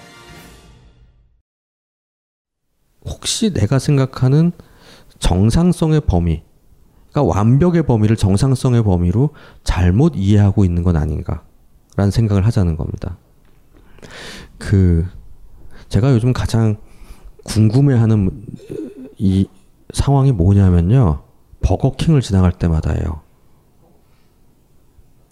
별로 그런 버거킹 갈 때 별 느낌 없으세요? 버거킹 포스터 보면 이정재가 콰트로 치즈버거를 먹잖아요. 그거 안 보세요? 그거 아무렇지도 않아요? 꽈트로 치즈버거를 저 사람 정말 먹었을까? 저 사람 먹을까? 저 사람은 저거를 먹고 저 체중이 유지가 될까? 왜 저렇게 비현실적인 모델이 나왔을까? 정용돈이 아니라 왜 이정재일까? 라는 생각이 전 든다는 거죠. 그러니까 근데 이 두 개를 보면서 우리 마음 안에는 이정재 같은 사람과 햄버거, 햄버거라는 길티가 있고 그럼에도 불구하고 이정재 같은 몸을 가지고 있는 사람이 있단 말이에요. 그래서 크게 정상인 것 같은 거야. 근데 암살 영화를 찍은 비디오, 아, 인터뷰를 보니까 이정재 씨가 5kg인가 7kg를 그 와중에 또 뺐대. 그리고 술, 그, 이거 뽑, 찍는 동안 몇 달 동안 술 한 모금도 안 먹었대요. 그러니까 저녁마다 모여서 감독님 방에서 술을 마시는데 혼자서만 맥주 마시, 맥주도 안 먹고 사, 음료만 마시다 집에 갔대요. 그러니까 그 사람은 원래 그런 굉장히 이쪽 한쪽 끝에 있는 인간임에도 불구하고 우리한테는 햄버거 먹으라고 그런단 말이에요. 근데 비정상적인 상황이죠. 근데 우리 마음 안에는 내가 햄버거 먹으면서 이정재 이정재 같은 몸이 될 수 있을 거란 착각을 한단 말이야. 운동 하나도 안 하면서. 이런 일이 우리한테서 벌어져요. 그러니까 우리가 생각하는 마음 안에 정상성 이상향이 혹시 내 몸은 이정재 같아 같은데도 그러니까 햄버거도 먹, 먹으면서 아무 문제가 없는 이정재 이길 바라는 마음이 있다는 거죠. 일도 마찬가지고 남녀 관계에서도 마찬가지고 대인 관계에서도 마찬가지고 그러면 당연히 만족스럽지 않고 삐걱거릴 수밖에 없겠죠. 우리 남에게 요구 내 내 파트너에게 요구하는 부분들도 그럴 수 있는 거고요. 내가 나한테 만족스럽지 않은 많은 부분들이 그런 게 있다는 거죠. 건강하다라는 얘기는요. 우리 마음이 건강한 사람이라는 얘기는 내가 더 이상 완벽할 필요가 없다는 걸 인정하는 데서 시작한다고 합니다. 그러니까 완벽 해야 된다고 우리 생각하는 게 참 많아요. 우리 마음 안에는 최선을 다해서 열심히 하면 완벽해질 것이다. 그리고 나의 완벽은 훼손돼서는 안 된다. 라는 생각을 하면서 살고 있습니다. 그런 기대치가 우리 마음 안에 항상 있어요. 어릴 때부터 그렇게 들으면 살았고 10대 심리 안에서 우리 완벽을 기대하게 돼 있다는 거죠. 그걸 그대로 간직하고 살고 있는 사람들이 꽤 매우 많습니다, 지금. 근데 그거를 포기하거나 아, 포기하는 게 아니라 포기하면 너무 기분이 들어오니까 그럴 필요가 없다는 걸 인정하자는 거예요. 그러면 너무 괴로워. 그리고 그 에너지를 과잉해서 쓰게 된다는 겁니다. 낭비가 너무 많아. 낭비적 요소가 많아요. 근데 그런데 모두가 다 그렇게 하니까 세진 사교육비 같은 게 그런 거죠. 남들도 다 하니까 어떻게 나 하고 싶지 않지만 할 수 없이 해요. 라고 얘기하는 그 영역까지 올라가게 될 때 지나친 낭비적 요소가 생기게 되고 모두가 지치고 허덕이고 번아웃되고 만족스럽지 못한 삶을 살게 된다는 면입니다. 그럼 그럼 뭘 해야 되냐? 첫 번째 완벽하지 않다는 완벽할 필요가 없다라는 거. 저는 한 번도 완벽한 적이 없는데 그래서 이런 얘기는 하지 마세요 여기서 뭐 마음 안에서 나름 다 그러고 사는 거예요 지금 우리가 두 번째 열심히 최선을 다한다는 말만큼 경우에 따라선 잔인한 말이 없다. 가끔 만약에 여기 연배 있으신 분이 나한테 오늘 강의 최선을 다하셨습니까 하고 나한테 물어보시면 가슴에 손을 얹고 최선이라고 생각하시나 이러면 내가 정말 어이씨 어떻게 할 말을 모를 것 같아요. 어떻게 하지? 내가 최 어이씨 나름 최선을 다했습니다. 뭐뭐 뭐, 뭐 마음에 안 드시는 거 있으십니까?라고 뭐 얘기 좀 해주시면 제가 다음에 꼭 고치도록 할게 이렇게 얘기할 것 같아요. 그냥, 그냥 난 나름대로 재미있게 하는 건데 최선이란 말이 나올 때 갑자기 죄의식이 생기는 거예요. 열심히 라고 얘기하면 여러분 최선과 열심이란 말하면 또 여기는 누구 한두 명은 어이씨 누구는 맨날 파워포인트 120장 만들어 와서 얘기하는데 저 새끼는 와, 와가지고 그 마이크 하나 잡고 혼자 계속 떠들어 진짜 성실하지 않아 아무 생각이나 막 얘기하는 것 같아. 라고 생각할 수도 있단 말이죠. 사실은 파워포인트를 안 쓰는 게 진짜 고수인데.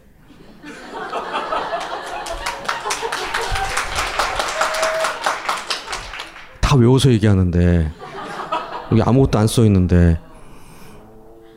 근데 경우에 따라서는 그런단 말이죠. 그러니까 속상한 거죠. 왜냐하면 파워포인트를 쓰면 여러분들이 집에 못 가요. 내가 있는 걸 다 얘기해야 되니까. 근데 시간 맞춰서 대강 난 한단 말이에요. 왠지 완결성 있게. 아무도 모르는 거지 그건. 하여튼 그런 게 다 정상적인 범위 안에서 있어야 되는데 정상이란 범위를 만들기 위해서는 우리가 이 정상이란 세계를 완벽과 이상주의적 완벽성으로 잘못 오해하고 있지 말자는 겁니다. 사실은 대, 남들 그 그런 원인들을 주는 게 페북, 뭐 SNS 이런 거잖아요. 다 기쁘고 행복하고 즐겁게 살잖아요. 거기 가면 블로그 블로그 이런 데 가면 다 맨날 해외 여행하고 있고 맛있는 데 가서 맛있는 거 먹고 사진 찍고 전혀 그런 거 사실 그 사람들도 살, 사는 거 되게 힘들 텐데 그렇게 생각하지 말자는 거예요. 왜냐면 그렇게 됨으로써 그 그런 사람이 하나 그렇게 해서 만족하지 못한 사람이 하나 있는 거고 두 번째는 너무 좁혀놓은 사람들이 있어요. 그러니까 아 정말 그런 정수만 가야 된다고 생각해요. 위험한 거야 다. 그러니까 불안한 불안이 많은 사람이 두번 두 번째 만족 못하는 사람이 하나인 거고 기대치가 완벽해야 되는 관역이 높으니까 두 번째는 뭐냐면 불안해 사람이. 그러니까 안전하지 못하다고 여겨요. 그래서 자기가 다닐 수 있는 행동 반경이 너무 좁아지는 사람들이 있어요.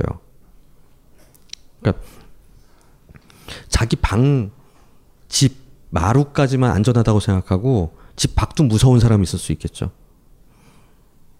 그러니까 그런 정도로 내가 생각하는 safety zone이라고 얘기하는데 안전하다고 여기는 공간이 너무 좁은 사람들도 있어요. 그러니까 대인 관계 폭도 좁을, 좁을 거고요. 아주 친한 사람 아니면 절대 안 만나고. 근데 그런 사람도 점점 줄어들어. 한 1년에 한 번씩. 왜냐면 그런 사람이 1년에 한 번씩 싸우게 돼 있거든. 나이가 들수록 친구가 없어져. 나중에 한둘밖에 안 남아. 진짜 우울하게 되는. 그런 40대들을 제가 많이 봐요. 그런 사람들 기대치가 높거든. 너밖에 없어 맨날 이런 얘기. 너밖에 없어란 말만큼 무서운 말이 없잖아요. 그래서 좁아지면 반경이 좁아지고 그, 그 안에서만 아주 촘촘한 관계를 요구하면 그, 그 안에서 행복하려고 그래. 그런 문제가 있다. 그럼 그걸 넓혀가는 게 중요하겠죠. 저는 그걸 스트라이크 존이란 말을 하기도 해요. 그러니까 우리가 스트라이크라고 얘기하는 게 정말 포수 여기서 딱 받았을 때만 스트라이크라고 얘기하면 너무 힘들다는 거죠. 스트라이크 존은 커다란 사각형 안에 있다는 겁니다. 이걸 조금씩 넓혀가야 될 필요가 있는데 넓혀갈수록 우리의 반경이 커지는 거죠. 제가 이 책을 내면서 이 책에 있는 얘기들 여러분들한테 말씀드리는 가장 큰 원인 이유 중에 하나가 거기에 있어. 여러분들이 갖고 있는 스트라이크 존을 넓힐 수 있으면 좋겠다는 거예요. 정상의 범위를 아, 이 정도 해도 괜찮아. 대세 지장 없어. 왜냐하면 여러분들의 삶을 내가 쭉 보면은 웬만하면 다 정상 범위 안에 있어요. 다만 내가 생각하는 기대치, 완벽해야 된다고 생각하는 어떤 높은 기대치들이 있는데 거기에 흠집이 하나 있거나 뭐가 있으면 이건 아니라고 생각하는 게 있거든. 그래서 생활기스란 말을 하는 거고요. 이게 하나 날아가거나 없어지거나 그러면 아, 이거는 상, 상품 가치가 없어지는 게 됐다고 여긴단 말이죠. 근데 나라는 사람의 구력과 살아온 경력이 있으면은 당연히 생활상의 흠집이나 뭐 약간의 터럭 등은 있기 마련이라고요. 근데 그게 어떨 때는 그럴 때 그거를 고물이라고 얘기하기도 하고 빈티지라고 얘기하기도 하는 거죠. 앤틱이라고 얘기하기도 하는 거죠. 그거 없으면 사기꾼 같잖아. 사기 그릇에 이 하나 안 나가 있으면 100년 됐다는데 그 말이 안 되는 거죠. 근데 그런 느낌이 있는 사람이 되길 원하는 거지. 예를 들면 55세인데 얼굴이 완전 뺑뺑하게 되게 머리도 까매. 이상하겠죠 그런 사람. 배철수 아저씨 같은 사람 멋있잖아요. 잘생긴 얼굴이라고 할 수는 없을지 모르겠지만 지금은 지금 그 나이가 됐을 때 어, 저 아저씨 참 멋진 사람이란 생각이 들죠. 근데 여러분들 아침 드라마 보시면 아침 드라마에 나오는 이름은 잘 모르겠지만 많이 본 조연인 남자 배우들 좀 있어요. 되게 미안하지만 제가 그 말, 시술의 흔적들이 많이 보이는 분들이 있거든요. 뭔가 약간 굵직굵직하고 두껍고 이런 분들 조금 이상해 느낌이.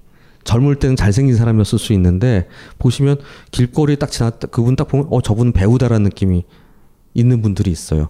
젊어 보이기 위해서 지나친 인공적인 면들을 많이 보이다 보니까 나이가 들려 들어서 조금 이상하게 느껴지는 부분들이 있듯이 우리가 삶의 풍광이라는 걸 인정하자는 거죠.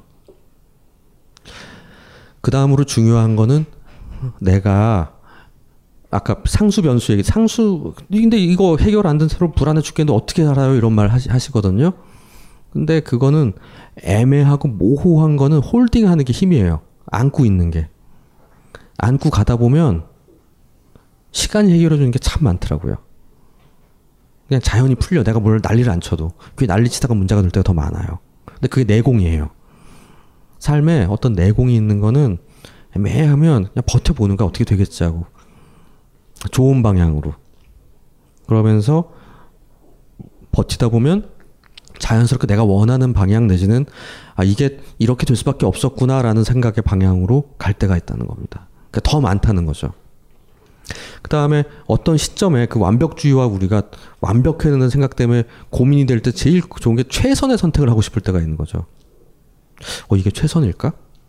근데 그런 건 없어요. 출발점에는. 출발점에 최선의 선택이라고 생각할 것 치고 결승점에 왔을 때, 어, 정말 이건 진짜 주견, 정말 내가 짱으로 잘 잡았어라고 생각하는 경우는 참 드문 것 같아요. 예를 들면, 남자친구 있으실 것 같은데, 예, 없으세요? 그럼 이분이 바라는 남자친구의 상이 키가 180, 루저가 아니어야 되니까, 180 이상의 전문직, 호남형, 이고 같은 종교, 그리고 부모님은 미국에 살아. 그리고 차남 이하면 좋겠어. 뭐 이런 이 정도 되면은 마음에 들 것. 그러니까 성격도 맞아까지 해줄게요. 그럼 뭐 그럼 맨 마지막 이건 이 정도 되면 성격 안 맞아도 살겠죠. 근데 이런 사람은 당신을 좋아하지 않단 말이에요. 그럼 다 이유가 있겠죠. 근데 그렇게 생각한 근데 마지막에 보니까 때려. 실제로 만나 보니까 최악의 케이스가 걸려 있는 거. 최선만 확 보고 결혼했더니 그럴 수도 있겠죠. 출발점에서 최선이라고 생각하는 하기엔 너무 많은 변수가 있고 그럼 하나만이라도 흠집이 나오면 그 선택이 너무 마음에 안 들게 될 때가 많아요. 마음에 안 드는 것만 보여. 왜냐하면 최선을 선택하기 위해서 너무 많은 경우의 수를 맞춰보느라 에너지를 너무 많이 썼어요. 이케아에 들어간 이, 이 아이케아 한 광명에도 있잖아요. 어떤 MBA 교수 경영대 교수가 아이케아에 가가지고 고객 나오는 사람들한테 당신 얼만큼 고민하고 샀는지를 확인해 보겠어요. 그러니까 4시간 만에 사서 나온 사람들과 바로 그냥 30분 만에 필요한 것 아무거나 막 쥐어들고 나온 사람들을 이제 갈랐어. 그다음에 석 달 후에 전화해서 물어봤어요. 당신의 구매에 만족하십니까? 해도 충동적으로 산 사람들이 다 더 만족도가 더 올라가 있어. 신기하게. 그래서 왜 그럴까 하고 찾아봤더니 너무 오래 고생하고 심사숙고스 끝에 고르니까 집에 와가지고 마음에 안 드는 거 하나 나올 때마다 짜증이 나는 거예요. 우리 인터넷 쇼핑 너무 오래 하면 짜증나죠. 근데 막 급하게 어 이거 뭐 땡처리래 하면서 딱 산 거는 어 이 정도 됐지 뭐 이럴 때가 더 많아요. 고민도 비용인 거예요. 그러니까 너무 오래 고민을 하면 비용화돼. 그러니까 만족도가 떨어질 수밖에 없어요. 자 그렇다면 어, 무엇이 최선의 선택이냐를 고민하기 위해서 해야 되는 것보다는 뭘 해야 되냐? 최악이 아닌 걸 가르는 거예요. 어, 이건 난 절대 싫어. 이거 하나만, 한두 개만 아니면 그 다음부터는 그냥 오케이. 이 방향이 날 수 있겠죠. 예를 들면 이분이 남친을 만나는데, 아, 우리 집은 어릴 때부터 뭐 성당에 다녔으니까 난 꼭 종교가 같으면 좋겠어. 난 종교가 없거나. 뭐 예를 들면 그런 정말 앞으로 볼 때 나는 그, 그 부분은 맞았으면 좋겠어. 내지는 아니면은 뭐 같은 취미였으면 좋겠 그, 그러니까 그 부분이 다르면 난 아니라고 봐. 뭐 예를 들면 그런 같은 직업은 난 절대 싫어. 난 그 난 우리 직업에서 너무 괴로웠기 때문에 등등의 최 뭐 최악의 것들을 가르고 나면 차선과 차악이 남죠. 그럼 그때 차선을 찬 택하냐 그게 아니라 가, 느낌이 가는 걸 택하는 거예요. 한쪽은 세 가지 장점이 한쪽은 두 가지 장점이 있으면 두, 당연히 세 개의 장점이 있, 있는 걸 찾아야지가 아니라 내가 마음에 드는 거. 내가 이제 꿀리는 거. 그럼, 그럼, 그러면 돼요. 왜냐면 위험하진 않거든. 최악은 갈랐으니까. 뺐으니까. 그럼 오래 갈 수 있어요. 그 선택을 오랫동안 쥐고 있을 수가 있어요. 그냥 느낌대로. 느낌, 왜냐면 느낌은 그냥 감이 아니라 사실은 내 경험의 축적물이에요. 그래서 아, 저 사람 느낌 안 좋아. 저 사람 느낌이 좋아. 이러는 거는 경험이 많은 사람일수록 잘 찾아내는 거 똑같아. 그러면 그게 나중에 아 이게 최선이었구나. 그러니까 돌이켜 보니까 이 정도가 나한테는 최선이었구나 라는 결정을 내릴 확률이 확 올라간다는 거죠. 근데 우린 자꾸 이게 최선이었을까 하면서 안달복달한단 말이에요. 지금의 선택들이. 그러니까 실제로 선택을 못한 채 시간이 가. 비용은 들어. 그러면서 막판에 후회할 결정을 해. 아니 시간에 몰려서 에 모르겠다 하고 잡아. 근데 이미 비용은 들어가 있어. 그러니까 만족스럽지가 않죠. 그러면서 보면 어떨 때는 닥치는 대로 사는 게 맞는 걸지도 몰라요. 그렇죠? 큰 흐름대로 가고 대세에 지장이 없. 그러면서 아닌 걸 턱턱 쳐내는 거예요. 그냥 아 이건 아니야, 이건 아니야. 그게 훨씬 편해요. 그래서 애, 비용을 좀 줄여 나가는 게 훨씬 우리가 살아가는 지혜. 이고 우리가 정상이라고 생각할 수 있는 가능성을 높이는 길이라는 거죠. 그래서 이 이야기가 지금 쭉 말씀드린 부분들이 여기 전인미답이라는 분이 또 보낸 게 하나 있긴 한데 지금까지 제가 얘기를 드린 부분들과 많이 일맥상통한 부분들이 많아서요. 따로 소, 개드리고 싶, 드리지는 않으려고 그래요. 그래서 특히 이제 이 일의 원인이 어디에인지 과거부터 짚어보도록 하죠.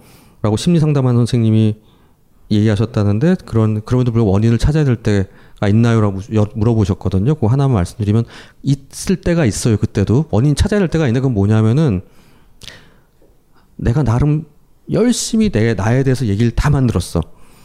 내 머릿속에 탁 탈탈 털어가지고 나는 날잘 아, 안다고 생각하고 사는데 이상하게 이해할 수 없는 일들이 일어나요. 이해할 수 없는 감정 반응들이 생겨. 판단이 생 판단 미스가 생겨. 돌이켜보면 나에게 안 좋은 방향으로. 만족이 잘 안 돼. 그럴 때는 뭔가가 저 깊은데 억압돼 있는 뭐가 있을 가능성이 있어요. 그러니까 사람들이 와서 저 어릴 때 엄마한테 맞아가지고 제가 뭐 트라우마가 있고 이런 얘기 쭉 하면 그거는 그냥 그게 있을 수도 있는데 진짜 심리 상담에서 얘기할 수 있는 건 정신분석에서 얘기할 그 부의식의 건 아니야. 근데 의식화 돼 있는 거잖아 이미.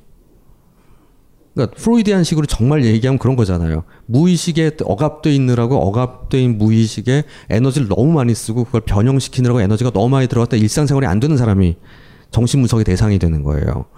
근데 자기가 어릴 때부터 무슨 일이 있었다는 걸 줄줄줄줄 얘기할 수 있어. 그걸 이미 다 알고 있는 거죠. 그걸 못 풀어서 문제 되는 건 그건 생활상에 풀- 풀지 못해서 하는 거지. 내진 자기가 자기 자아의 문제가 있던지. 실제로는 그것보다 더 끔찍한 게 있을지 모르는 거죠, 이 사람이. 아예 기억하는 게 감당이 안 되는. 그래서 나는 나름 열심히 그렇게 해서 지낸데 안 돼. 그럴 때는 정말 안전한 공간을 만들어서 안전한 곳에서 안전한 정신치료를 받으셔야 돼요. 아주 고수한테. 그러니까 상담할 때 해석하고 하는 거는 뭐랑 똑같냐면 그 폭탄 제거하는 거 비슷한 거거든요. 그러려면 폭탄 제거할 때 백화점에서 하는 거 아니죠. 우리 안전한 공간 만들어 놓고. 터- 혹시 터지더라도 죽지 않게 그게 먼저예요. 세팅 만드는 게 아주 안전해서 여기서는 내가 무슨 말을 해도 위험하지 않을 것이다라는 게 먼저고 그 다음에 그럼에도 불구하고 무섭거든요. 이게 하나씩 하나씩 해나가다 보면 굉장히 긴 시간을 거쳐서 조금 알게 돼요. 근데 그렇게 그만큼 비용이 많이 드는 거예요. 그래서 어디 가서 손 들고 스님 저는 제 인상에 이런 일이 있었는데요. 얘기했더니 어 너는 이런 거야 하고 얘기하는 거 한 번이 듣는다고 내 인생이 달라지는 거 절대 없어요. 그런 거 기대하지 말란 말이에요. 그런 거 쫓아다니지 말고요. 여기 오지 말란 소리 같기도 한데 그러니까 그러느니 차라리 이 책 사보는 게 나아. 이상한 그리고 내 책은 괜찮은데 이그 심리서 너무 많이 보지 마시고 그럼 자꾸 나를 합리화만 하잖아요. 심리 관련된 입문서 공부로 하는 건 괜찮은데 자꾸 나를 대입시키지 말라고요. 그러면 근데 그러면 거꾸로 우리 보통 위인전 나오는 그러니까 심리 사례집에 나와 있는 사람들을 또 거꾸로 보면 다 위인전에 나온 사람들인 경우도 많죠. 우리가 빌 게이츠보다 스티브 잡스를 훨씬 더 재밌는 사람이라 생각하잖아요. 아빠 아빠가 누군지도 모르고 자라고 대학교 중뭐 다음에 입양되고 다음에 폴 맥카트니보다 존 레논이 훨씬 있어 보이잖아요. 여러 가지 인생의 트라우마가 있었으니까 엄마를 누, 누나 이모로 알아 누나로 알고 살고 뭐 이런 그런 것들이 도리어 엄청난 걸 만들어낼 수도 있는 거죠. 그 나를 이렇게 딱 홀딩돼 있다고 생각하지 않고 살면 더 좋겠다 이런 말씀을 드리면서 이게 지금까지 제가 드린 얘기가 이 책의 10%쯤이에요. 사실은 훨씬 더 많은 훌륭한 얘기들이 지금 제가 재밌게 쉽게 말, 말했잖아요. 그렇게 구어체로 써 있어요. 딱딱한 얘기 한 개도 없어가지고 리뷰 보면서 며칠 전에 상처받은 게 이런 얘기는 나도 하겠다라고 그러더라고. 그걸 사실 좀 그런 부분 볼 때 상처받을 때가 좀 있는데 어려운 얘기 어렵게 하는 건 되게 쉬워요. 최초의 악이 쉬운 얘기 어렵게 하는 사람이죠. 그런 사람들도 있고 쉬운 얘기 쉬운 얘기 하는 사람 그래도 괜찮은 사람인데 어려운 울 수도 있는 얘기를 좀 쉽게 하려면 내가 숙지가 돼서 뭔가 소화가 돼야지 가능한 얘기들인 것 같아요. 제가 오늘 말씀드리면서 자, 초자 이런 얘기 한 마디도 안 했죠. 컴플렉스라는 단어도 한 번도 안 썼고요. 다음에 힐링 이런 얘기도 안 썼어요. 다음에 무슨 무슨 무슨 무슨 이론에 의하면 이런 얘기도 안 했어요. 하지만 여러분들 여러분들이 들었 들으면 아 그래 그럴 수 있겠다라는 부분을 이해하실 수 있으면 되는 거예요. 그리고 이걸 절대 다 외워서 간다고 생각하지 마세요. 그냥 각자 가져갈 거 하나씩만 가져가면 되는 거잖아요. 그렇죠? 그래서 지금 제가 준비한 얘기 여기까지만 하고요. 여러분들하고 토론 잠깐 하고 끝내도록 하겠습니다. 일단 저기까지 하겠습니다. 감사합니다. 질문 있으시면 예 저쪽 끝에 아, 저는 부산에서 온 김건이라고 합니다. 네. 어, 선생님한테 거의 배울 뻔 했거든요. 제가 얼마 전에 건국대학교 예약전문대학원을 자퇴했거든요. 아 와, 수시 쳤어요? 네? 수시? 아니요, 1학년 다니다가 자퇴했습니다. 어 왜? 하여튼 뭐 그렇다고 치고 이름이 나 찍어서 응. 개인적으로는 늘 열등감이 굉장히 심했거든요. 근데 지금 선생님한테 가장 여쭙고 싶은 게 과연 내가 아프지 않다는 걸 어떻게 증명해야 되는가라는 거죠. 나는 정상이다라는 거를 증명하기 위해서 저는 엄청나게 노력을 했는데 그게 잘 안 되더라고요. 정말 아 저는 뭐 개인적으로 는 희귀병도 있고 뭐 여러 가지 아픈 점이 있는데 그럼에도 불구하고 나는 정상인가? 나는 그럼 비정상이라면 나는 어떻게 해야 되는가? 예. 그 내가 아프지 않다는 걸 어떻게 증명할까만큼 어려운 건 없는 것 같아요. 왜냐하면 그건 과학 기술이 발전하면 발전할수록 찾아내는 능력은 늘어나요. 여러분 건강 검진하면 뭐든 하나든 나오죠. 그 우리나라의 갑상선 암의 수술이 세계적으로 올라가게 된게 초음파하면서 찾아내면서 5mm짜리 결절 찾으면서 한 거 모르고 죽었을 수도 있는 건데 그러니까 아프지 않음을 증 아까 최악을 걸러내라 비슷한 건데 건강염려증이 있거나 이제 그런 분들이 생각하는 것 중에 하나이기도 하고 우리 아까 말한 제가 그냥 뭐, 뭐 증명한 방법을 얘기하고 싶은 게 아니라 완벽에 대한 그러니까 내가 어떤 행위를 하기 위해서는 나는 완벽해지거나 완전해지면은 그 다음부터 난 준비가 다 되면 할 거야. 라는 생각은 다소 위험하고 현실적으로 별로 나는 그거를 이제 권하고 싶지 않다라고 말씀을 많이 드려요. 그러니까 예를 들면 뭐 PTSD라든지 또 수술 후에 통, 만성 통증이 있는 분들 이런 분들한테 전 다 나아야지 복직할래 이런 경우 참 많이 보게 되거든요. 근데 원인은 뼈도 다 붙었고 다 됐는데 통증과 이런 것들이 남아 있는 분들이 있어요. 그러면 우리 때 우리가 안타깝지만 우리의 목표는 당신이 갖고 있는 기능 수준을 올리는 거지 증상이 없거나 아프지 않음을 증명하는 게 내가 하는 목표가 아님을 우리 같이 그러니까 생각을 바꾸자고 얘기하죠. 당신이 이전과 같이 뭐 소방서였으면 소방관 역할을 하고 아니면 주부였으면 주부 역할을 주부로서 해야 될 기본의 펑션들을 이전과 비슷하게 해내고 있다면 그건 정상화됐다고 얘기할 수 있는 거지. 당신이 이 수, 사고 이전으로 돌아가게 할 수는 없다 우리는. 그러니까 생각의 층위를 바꾸는 길밖에 없는. 왜냐면 그 일은 일어났기 때문에. 대신 우리 나에겐 그걸 안고 가야 되기 때문에. 남 내가 내겐 그게 존재하기 때문에. 근데 그럼에도 불구하고 중요한 건 그 다음에 내가 기능을 기능 수준이 어떻게 될 것이냐.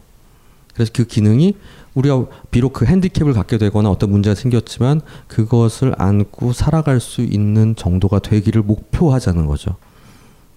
근데 그게 그래서 힘들고 괴롭고 전과 전과 전보다 몸도 어렵고 그렇지만 잠도 잘 못 자지만 그래서 제가 이거 이걸 해내고 있어요. 박수 치는 거죠. 어떻게 다 박멸하는 게 중요한 게 아니라 우리 정신 문제에 있어서는 그렇기 때문에 저는 막 어릴 때 트라우마를 알자 이것보다는 지금 당신 뭐 해요? 어디까지 해내고 있어요? 일, 일주일 동안 일상 중에 당신이 어느 정도의 스트레스를 감내하고 어느 정도의 펑션을 해내는 걸 힘들 힘들지만 해냅니까를 중요하게 여겨요. 그게 제가 해드리고 싶은 답입니다. 다음 분요. 아 선생님 선생님의 병 선생님 병원 환자분들은 음, 대체적으로 어느 증상이 많으며 그 증상들이 나아가는 경우가 있을 수도 있지만 더 심해지는 경우가 대부분이잖아요. 아닌가? 근데 증상 자체에 어느 증상이 제일 많으며 그 증상이 더 심해졌을 때는 어떤 경우가 있고 음, 어, 나중에는 어, 더 나이 먹어서는 어떻게 돼서 마무리 짓나 생을 이게 궁금합니다. 예, 저희 뭐 우리 병원은 일반적 여러분들 알고 있는 정신 질환이 있는 분들이 많이 오시 예 궁금하지 많이 오실 텐데 뭐 조현병 저, 뭐 조울증, 치매, 우울증, 불안장애, PTSD, ADHD, 광박증, 뭐 250개 병이 DSM에 있으니까 다 오죠. 근데 그 중에 상당수는 정상인 분들이 와서 하루 만에 가는 경우도 있고요. 그만 오라고. 그 다음에 만약 이렇게 말씀드립니다. 지금 어, 정신과 다니면 안 낫는 거 아니야 말씀드릴 수 있는데 그럼 내가 이걸 못 와요 여기. 제가 하루에 한 여섯 명에서 일곱 명 정도의 새로운 분을 만납니다. 오늘도 한 여섯 일곱 명을 만났거든요. 그럼 이게 평생 먹어야 되면 그럼 한 달이면은 28명이고 1년이면 300명이죠. 내가 10년째 보면 3천 명이에요. 그럼 하- 오늘 하루에 3천 명을 내가 봐야 돼. 안 죽었으면. 그렇지 않아요. 그냥 딱 적당한 수를 항상 봐요. 새로 신입생이 있으면 졸업생이 있어요. 근데 우리 내가 무슨 항암 치료하거나 이런 게 아니니까 돌아가시는 것 물론 죽는 분도 있겠죠. 근데 대부분은 어떻게든 끝나요. 물론 딴 병원 다니는 사람도 있겠지만 어느 날또 대부분은 안 죽어요. 대부분은 그냥 살아요. 비록 그분이 정신분열증 같은 만성 질환이 있다 하더라도 그런 분 좀 오래 보죠. 3년, 4년, 10년째 보는 분들 있고 안타깝게 오늘 좀저 이번에 있는 어떤 친구 하나는 제가 2007년부터 봤으니까 8년째 보는데 좋다 나쁘다 해요. 그러면서 1년 동안 안 오다 또, 또 입원하고 또 그러다 보면 또한 1년 다니다 또 안 다니고 그래요. 근데 그런다고 내가 화내나 그러지 않아요. 그럼 아, 나한테 뭐 나한테 안 오니까. 그래서 그런 부분들이 있는데 인생은 길게 보고 보면 지금 내가 너무 괴로운 석 달 병원 올 수 있어요. 와서 왜냐하면 병원 오는 거는 심리 상담 받거나 하는 것보다는 조금 빨라요. 속, 속도가 효과도 좀 빠르고 아무래도 그런 문제가 있을 때는 그래서 그런 도움을 받으면 인생의 30년을 보면 정말 짧은 시간이거든요. 네, 그런 생각해 보시면 좋을 것 같아요. 그러니까 절대 뭐 평생 영원히 뭐 아까 막 성실 최신 그러니까 최선 성, 성실 완벽이랑 비슷한 얘기예요 이건.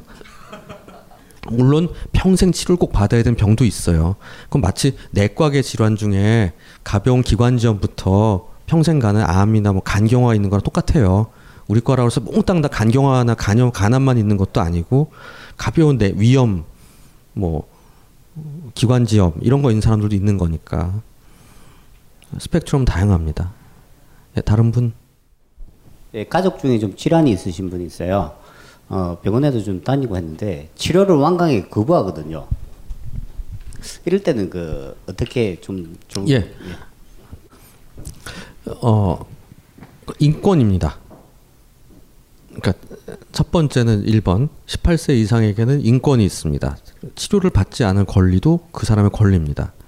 이게 제가 말씀드린 첫 번째고요.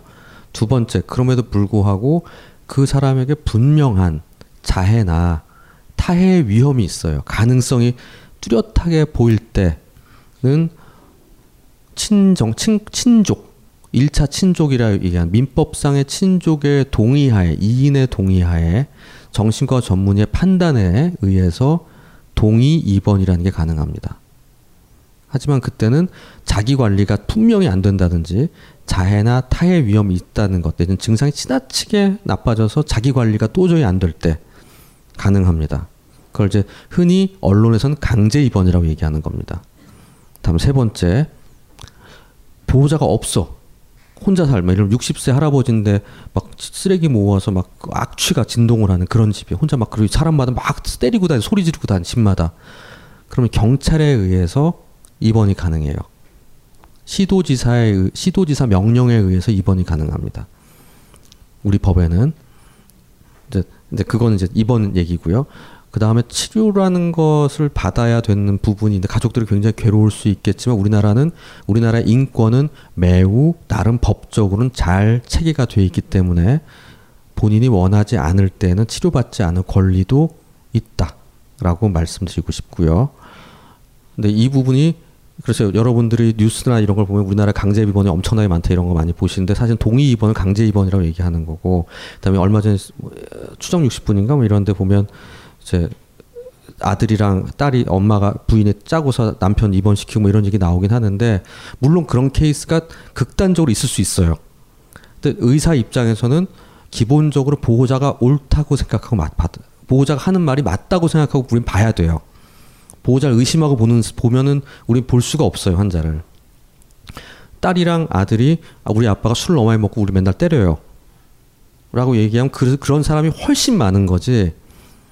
딸하고 아, 남편 부인과 딸, 아들이 재산을 뺏기 위해서 알코올 중독 약간 술을 많이 먹는 남편을 짜고서 강제 입원시켰다는 훨씬 적을 가- 확률이란 말이죠.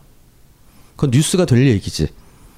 뉴스가 하지만 뉴스가 될 얘기를 막기 위해서 법을 바꿔야 되냐? 그건 전 잘 모르겠어요. 그건 마치 개가 사람을 물었다고 해서 개 모든 개의 입에 자갈을 물려라. 재갈을 물려서 다니게 하지 밖에 나와서 재갈을 재갈이 풀리거나 짖으면은 개를 다 죽여라 라는 법을 만드는 같은 걸지도 몰라요. 하여튼 이제 그런 모든 시스템이라는 거에 관점에서 보면은 의, 료인이 갖는 원칙 이라는 부분에 그렇고 그러니까 자살도 마찬가지인 부분이 있어요. 우리나라에 그러니까 자살은 무조건 나쁜 거라고 생각하잖아요. 뭐 약간 내가 약간 미묘한 얘기일 수 있는데 일본 같은 경우는 자살은 개인의 선택이라고 보는 철학적 근거들도 있어요. 부분 거기 워낙 이 할복하는 문화가 있기 때문에 철학적 관점에서 인간이 가진 현존재적 관점에서 자신의 삶을 자기가 끝내고 싶어서 끝내는데 왜 남이 거기에 대해서 도덕적 판단을 하는가? 라고 보는 관점도 있다는 얘기를 하고 드리고 싶어요. 무조건 우리 마음은 자살 1위 국에 쪽팔리다. 이걸 가지고 자살을 줄이게 줄여야만 된다라는 강제를 하면 안 되죠. 어떻게 보면은 우리가 굉장히 심사숙고 끝에 생각할 수, 뭐 안락사 존엄사 문제도 비슷한 얘기일 수 있는데요. 되게 논란이 될 얘기를 제가 하고 있는지는 모르겠지만은 그런 생각도 한번 해보자는 거예요.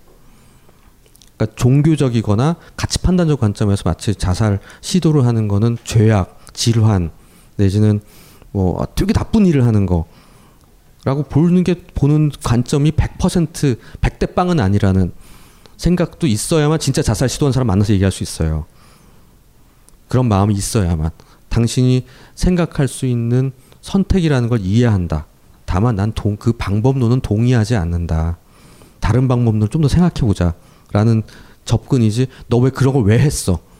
천벌 받을 거다. 넌 지옥 갈 거야. 아니면 너는 병자야. 라고 얘기하는 시, 그런 현, 선험적인 생각을 가지고 데스퍼레이트해서 시도하거나 생각을 갖고 있는 사람 만나면 참 힘들거든요. 하여튼 그런 부분들이 있습니다. 다른 분? 예, 저기. 네, 저는 오늘 여기 오기 올 때까지만 해도 뭐 질문할 거 있냐고 같이 온 친구가 물어봤는데 나는 그런 거 전혀 없어 그러면서 기, 가벼운 마음으로 왔는데 서, 선생님 말씀 듣다 보니까 아까 그 정규 분포 곡선에서 좀 다른 쪽에 있지 않나 이런 생각이 들어서 갑자기 그 거, 고민이 생겼어요. 근데 그 아까 환각이나 환청 뭐 이런 거는 좀 다른 쪽이다 이렇게 말씀을 해주셨는데 저는 이제 이게 환각인지 환청인지 환상인지 뭔지 모르겠는데 보통 때 이제 길을 가거나 아니면 뭐 버스에 타 있거나 그럴 때 갑자기 앞에서 오던 사람이 공격을 하는 할 것 같은 연상을 연상이 들 때가 있어요. 그러면은 어 그게 이제 대상이 뭐 아주머니도 있고 아저씨도 있고 뭐 할머니도 있고 이렇게 대상이 일정치가 않고 그런 생각이 들 때가 있는데 저는 여태껏 그런 게 보통 사람들도 상태 안 좋으면 뭐 이 정도는 생, 뭐 있을 수 있지 않나 이렇게 생각해 왔거든요. 근데 보통 사람들도 그런 정도가 있는지 아니면 제가 선생님 예. 찾아가야 되는지. 아니, 저기 누가 나를 해칠 것 같은 생각이 예, 드는 거랑 예, 예, 예. 예. 거꾸로 내가 누굴 해칠 것 같은 느낌. 있을 때도 있어요. 반대도. 확 소리 지르고 싶거나 그 우산을 들고 가는데 팍 찔러버리고 싶거나 그런 충동 내지는 엘, 저기 스크린 도어 없는 애, 전철에 확 밀고 싶거나 아 누가 날 밀면 어떻게 하지 라는 생각 내지 운전을 할 때 1차선으로 가고 있는데 어느 순간 상 반대쪽에서 저 차가 안 넘어오려는 보장이 있나? 라는 생각 내지 내가 확 꺾으면 어떻게 되지? 내지는 내 뒤에서 누가 빵빵하게 굉장히 난삽하게 오는 오토바이가 있는데 브레이크를 확 밟아버리면 밟는 척하다 또 가면 어떻게 될까? 라는 이상한 생각들 있습니다. 그걸 팬터지들인데 첫 번째는 이걸 팬터지 관점에서 보는 게 아니고 정상적인 팬터지들이 있어요. 우리 우리 우리 모두는 다 다 죽여버리고 싶어 세상이 폭파됐으면 좋겠어 이런 생각들을 아주 어릴 때부터 갖고 있어요. 타고나게 우리는 가지고 있고 그 그것들을 잘 테이밍하고 좋은 방향으로 바꾸는 걸 통해서 우리는 승화하거나 아니면 세상을 공헌하는 방식으로 바꾸기도 하고요. 아니면 나의 발전을 만드는 힘이 돼요. 원자력 같은. 근데 그런 것들이 그런 것들에 대한 팬터지가 만화로 만들어진 것들 굉장히 많죠. 아키라 같은 게 그런 거고. 대신 터미네이터에서 지구 멸망 맨날 우리 머릿속에 지구 멸망 핵 폭발 맨날 이런 생각하잖아요. 그 다 같은 얘기예요. 사실 정신 분석에서 관점을 보면은 그 다음에 누가 나를 해칠지 모른다. 라는 생각을 하는 거는 정말 그 사람이 그런 게 아니라 내가 좀 위축될 때 그래요. 좀 위축돼 있고 약간 긴장해 있을 때. 내가 어디 예를 들면 러시아나 아니면 어 외국에 가셔서 외국 여행 필리핀 같은데 리조, 트가 아닌 곳에 게스트하우스 같은데 묵는데 밤에 혼자 돌아다니시면 진짜 무섭겠죠. 무섭다고 느낌 무서운 게 전혀 없으면 막 다닐, 막 다닐 텐데 어느 순간 무섭다는 생각이 들면 진짜 무섭거든요. 그럴 수 있는 거죠. 그다음에 사람들이 내 얘기하는 거 같은 거, 뭐 정신분열증 책 보면 맨날 나오는 거잖아요. 근데 이런 거 있어. 내가 막 맨날 팀장한테 깨지고 막 분위기 안 좋아 지금 회사가. 그래서 아, 차나 한 잔 마셔야 되겠다 하고 저기 휴게실 들어갔는데 사람들 밖에서 와글와글 사람들 재밌게 떠드나 보네 하고서 갔더니 갑자기 뚝 조용해지던 애들이 우 일어나서 나가. 근데 그나마 나랑 친한 애 하나 있길래 야 저기 들어서 앉아서 나 애들 바빠서 다 갔나 보다 혼자 앉아서 차 마시면서 뭐 하지 하고 있는데 누가 딱 들어오더니 나 얼굴 보고 나가. 그럼 피해 의식이 생기겠죠. 근데 사실은 실제로도 이 사람들 바빠서 나간 거고 이 친구는 와다 전화가 갑자기 와서 나간 거일 수도 있는데 내 자격지 내가 생각할 때 내가 좀 안 좋아 좀 회사에서 좀 몰리는 게 있고 좀 이상한 갈등이 섞여 있, 섞여 있거든 그러면 그렇게 느낄 수가 있겠죠. 근데 근데 일이 풀려 그럼 싹 없어지거든요. 근데 증상 있는 사람은 정말로 이게 점점 늘어나는 거고요. 그걸 이제 또 다른 깊은 얘기를 또 할 수도 있지만 일단은 있을 수 있는 범위 안의 생각들이다 이렇게 보시면 되겠습니다. 간단한 질문 한 가지 하고 조금 심각한 질문 한 가지 드리겠는데요. 간단한 질문은 먼저 이제 영화 사토라레를 혹시 보셨는지 모르겠는데 뭐요? 사토라레요. 일본 아, 사- 영화. 사토라레, 예. 네, 일본 영화인데 소소 브로드캐스팅에 대한 영화잖아요. 근데 그게 과연 또 브로드캐스팅이라는 증상이 전적으로 스키조프레니아로만 해석돼야 되는 건지 가 조금 의문이어서 예를 들면 그 영화에서 그 좀 과장된 것처럼 또는 그 내귀의 도청 장치 막 이런 것처럼 명확한 메시지 형태로 막 전달은 안 되더라도 뭐 누가 깜짝 놀래 옆에 뒤에 있는 사람이 심지어 보이지도 않는 뒤에 있는 사람이 깜짝 놀라 놀란다던가 이런 어떤 뇌파적인 반응 같은 거는 그 쉽게 사람들이 말을 통하지 않고서도 그 같은 공간 안에 있는 사람들한테는 흔히 전달이 되잖아요. 근데 이런 게 조금 이제 과긴장이라던가 뭐 카페인이라든가 이런 현상에 의해서 그 뇌파의 진동이 조금 시- 그 빈번한 사람이 어떤 감정 상태나 어떤 예, 문제 상- 알겠고요. 심각한 얘기는. 네, 그 심각한 거는 이제 그, 그 말씀의 주제가 주로 이제 그 대부분의 생활기스에 관한 것들은 그 정상이니까 걱정하지 마라 뭐 이런 메시지이신 것 같은데 근데 그게 이런 그 정신의학 안에서도 그런 식으로 처리할 수 있지만 사실은 정신의학 자체를 비판하면서도 막 여러 가지 대안들이 제시가 되잖아요. 예를 들면 푸코가 그 정신병의 기원과 정의 자체 그러니까 정상과 비정상의 그 구분 자체를 막 문, 범주 자체를 흔드는 흔들면서 문제 제기하고 비판하는 것처럼 뭐 여러 가지 그러니까 정신의학 자체를 막 비판하면서도 이런 식의 해법들은 이제 점점 더 확대될 수가 있는데 그래서 뭐 기존의 그 사회 질서라든지 윤리라든지 심지어는 법체계라든지 뭐 이런 거를 이데올로기 비판하면서도 이제 자유 개인의 자유의 범위를 점점 더 늘릴 수 있- 늘리는 방법들 뭐 이런 거는 여러 가지가 있을 수 있다고 생각하는데 근데 문제는 이제 그렇게 심리적인 위안을 주더라도 자신의 욕망과 문제는 계속 해결되지 않고 남잖아요. 그러면 이런 문제를 처리 해결하고 자신의 욕망을 그 충족시킬 수 있는 뭐 기법들이라든지 기교라든지 이런 것들은 다른 완전히 다른 영역인데 여기에 대해서는 혹시 다른 무슨 해법이나 가르침을 가지고 계, 주실 만한 가르침들을 가지고 계시거나 고민하신 예, 알겠습니다. 어, 사토라레 라는 영화 뭐가 뭐냐면 내가 뭐 생각하면 상, 남들이 남들 생각하는 걸 내가 아는 저 What the Women Want- Want에 나오는 것 같은 거의 반대의 버전. 그래서 그래서 괴로운 사람 얘기인데 자기 생각이 방송되고 있다 이런 느낌 드는 거랑 어떻게 차이가 나냐 이런 얘기- 얘기예요. 그냥 조현병에서 정신분열증 증상에서 자기 생각이 방송되고 있다고 느끼는 건 관계사고 중에 하나입니다. 내가 생각하고 있는 내용이 TV에서 앵커들이 얘기하는 건데 우리가 뭘 생각하시면 되냐면 이런 겁니다. 우리는 TV 내가 내가 얘기하고 있는 거랑 TV에서 나온 얘기를 구별할 수 있죠. 근데 그게 나와 남의 관계가 모호해지면 그 TV에서 얘기됐던 내용이 정말 내가 생각한 것 같이 느껴질 수 있거든요.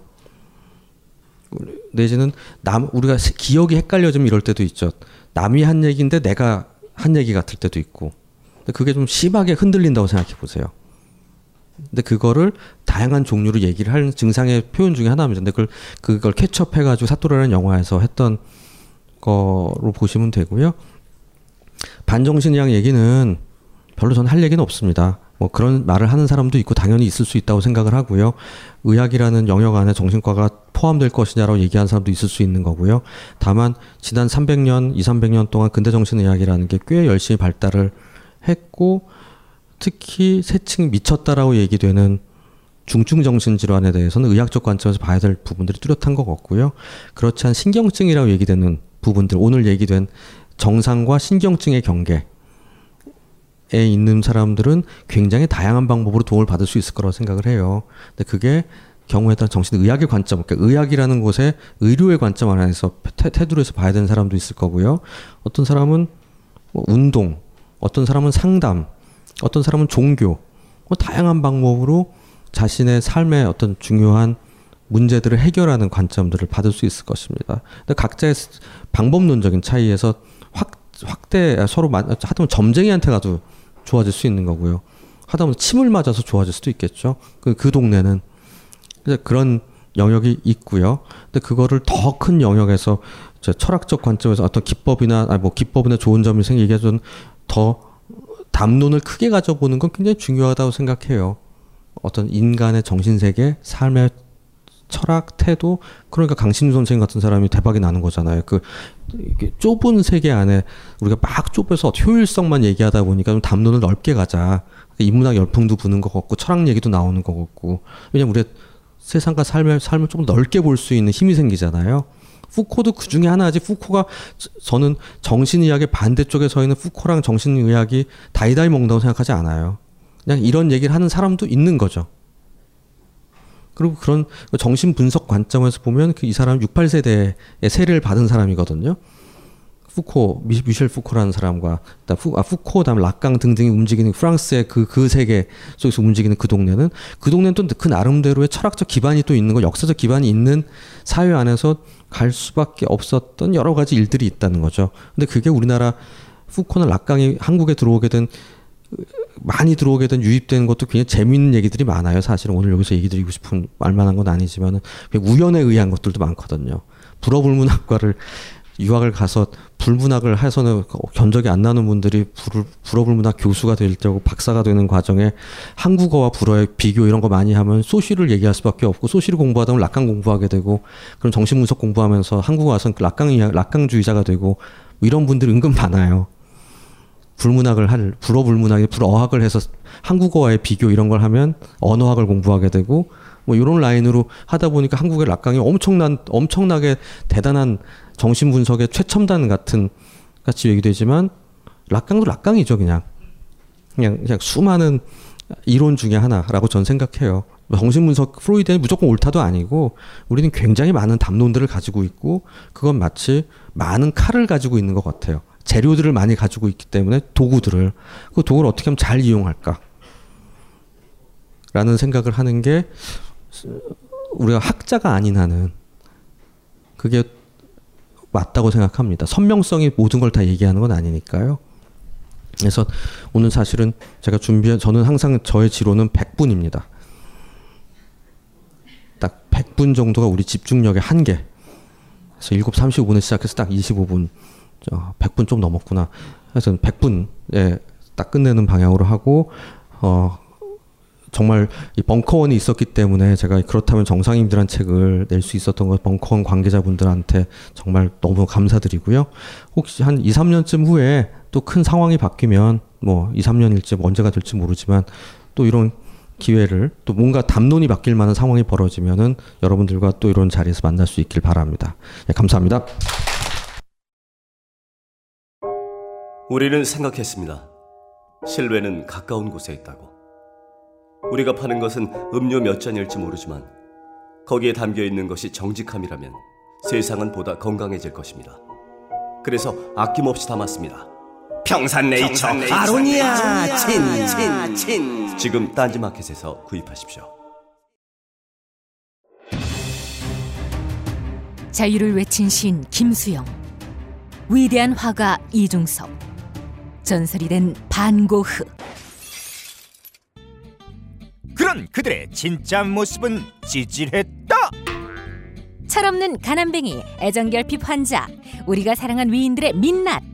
위인전에 속은 어른들을 위한 경쾌한 반전이 시작된다. 딴지일보 인기 연재를 책으로 엮은 찌질한 위인전. 완벽하지 않아서 눈물나게 아름답고 찌질했기에 더욱 위대한 그들의 삶이 전하는 위안과 감동. 딴지일보 홀짝 기자의 찌질한 위인전. 전국 서점과 온라인 서점 딴지마켓에 있습니다. 위즈덤 하우스. 벙커원, 벙커원, 벙커원 라디오.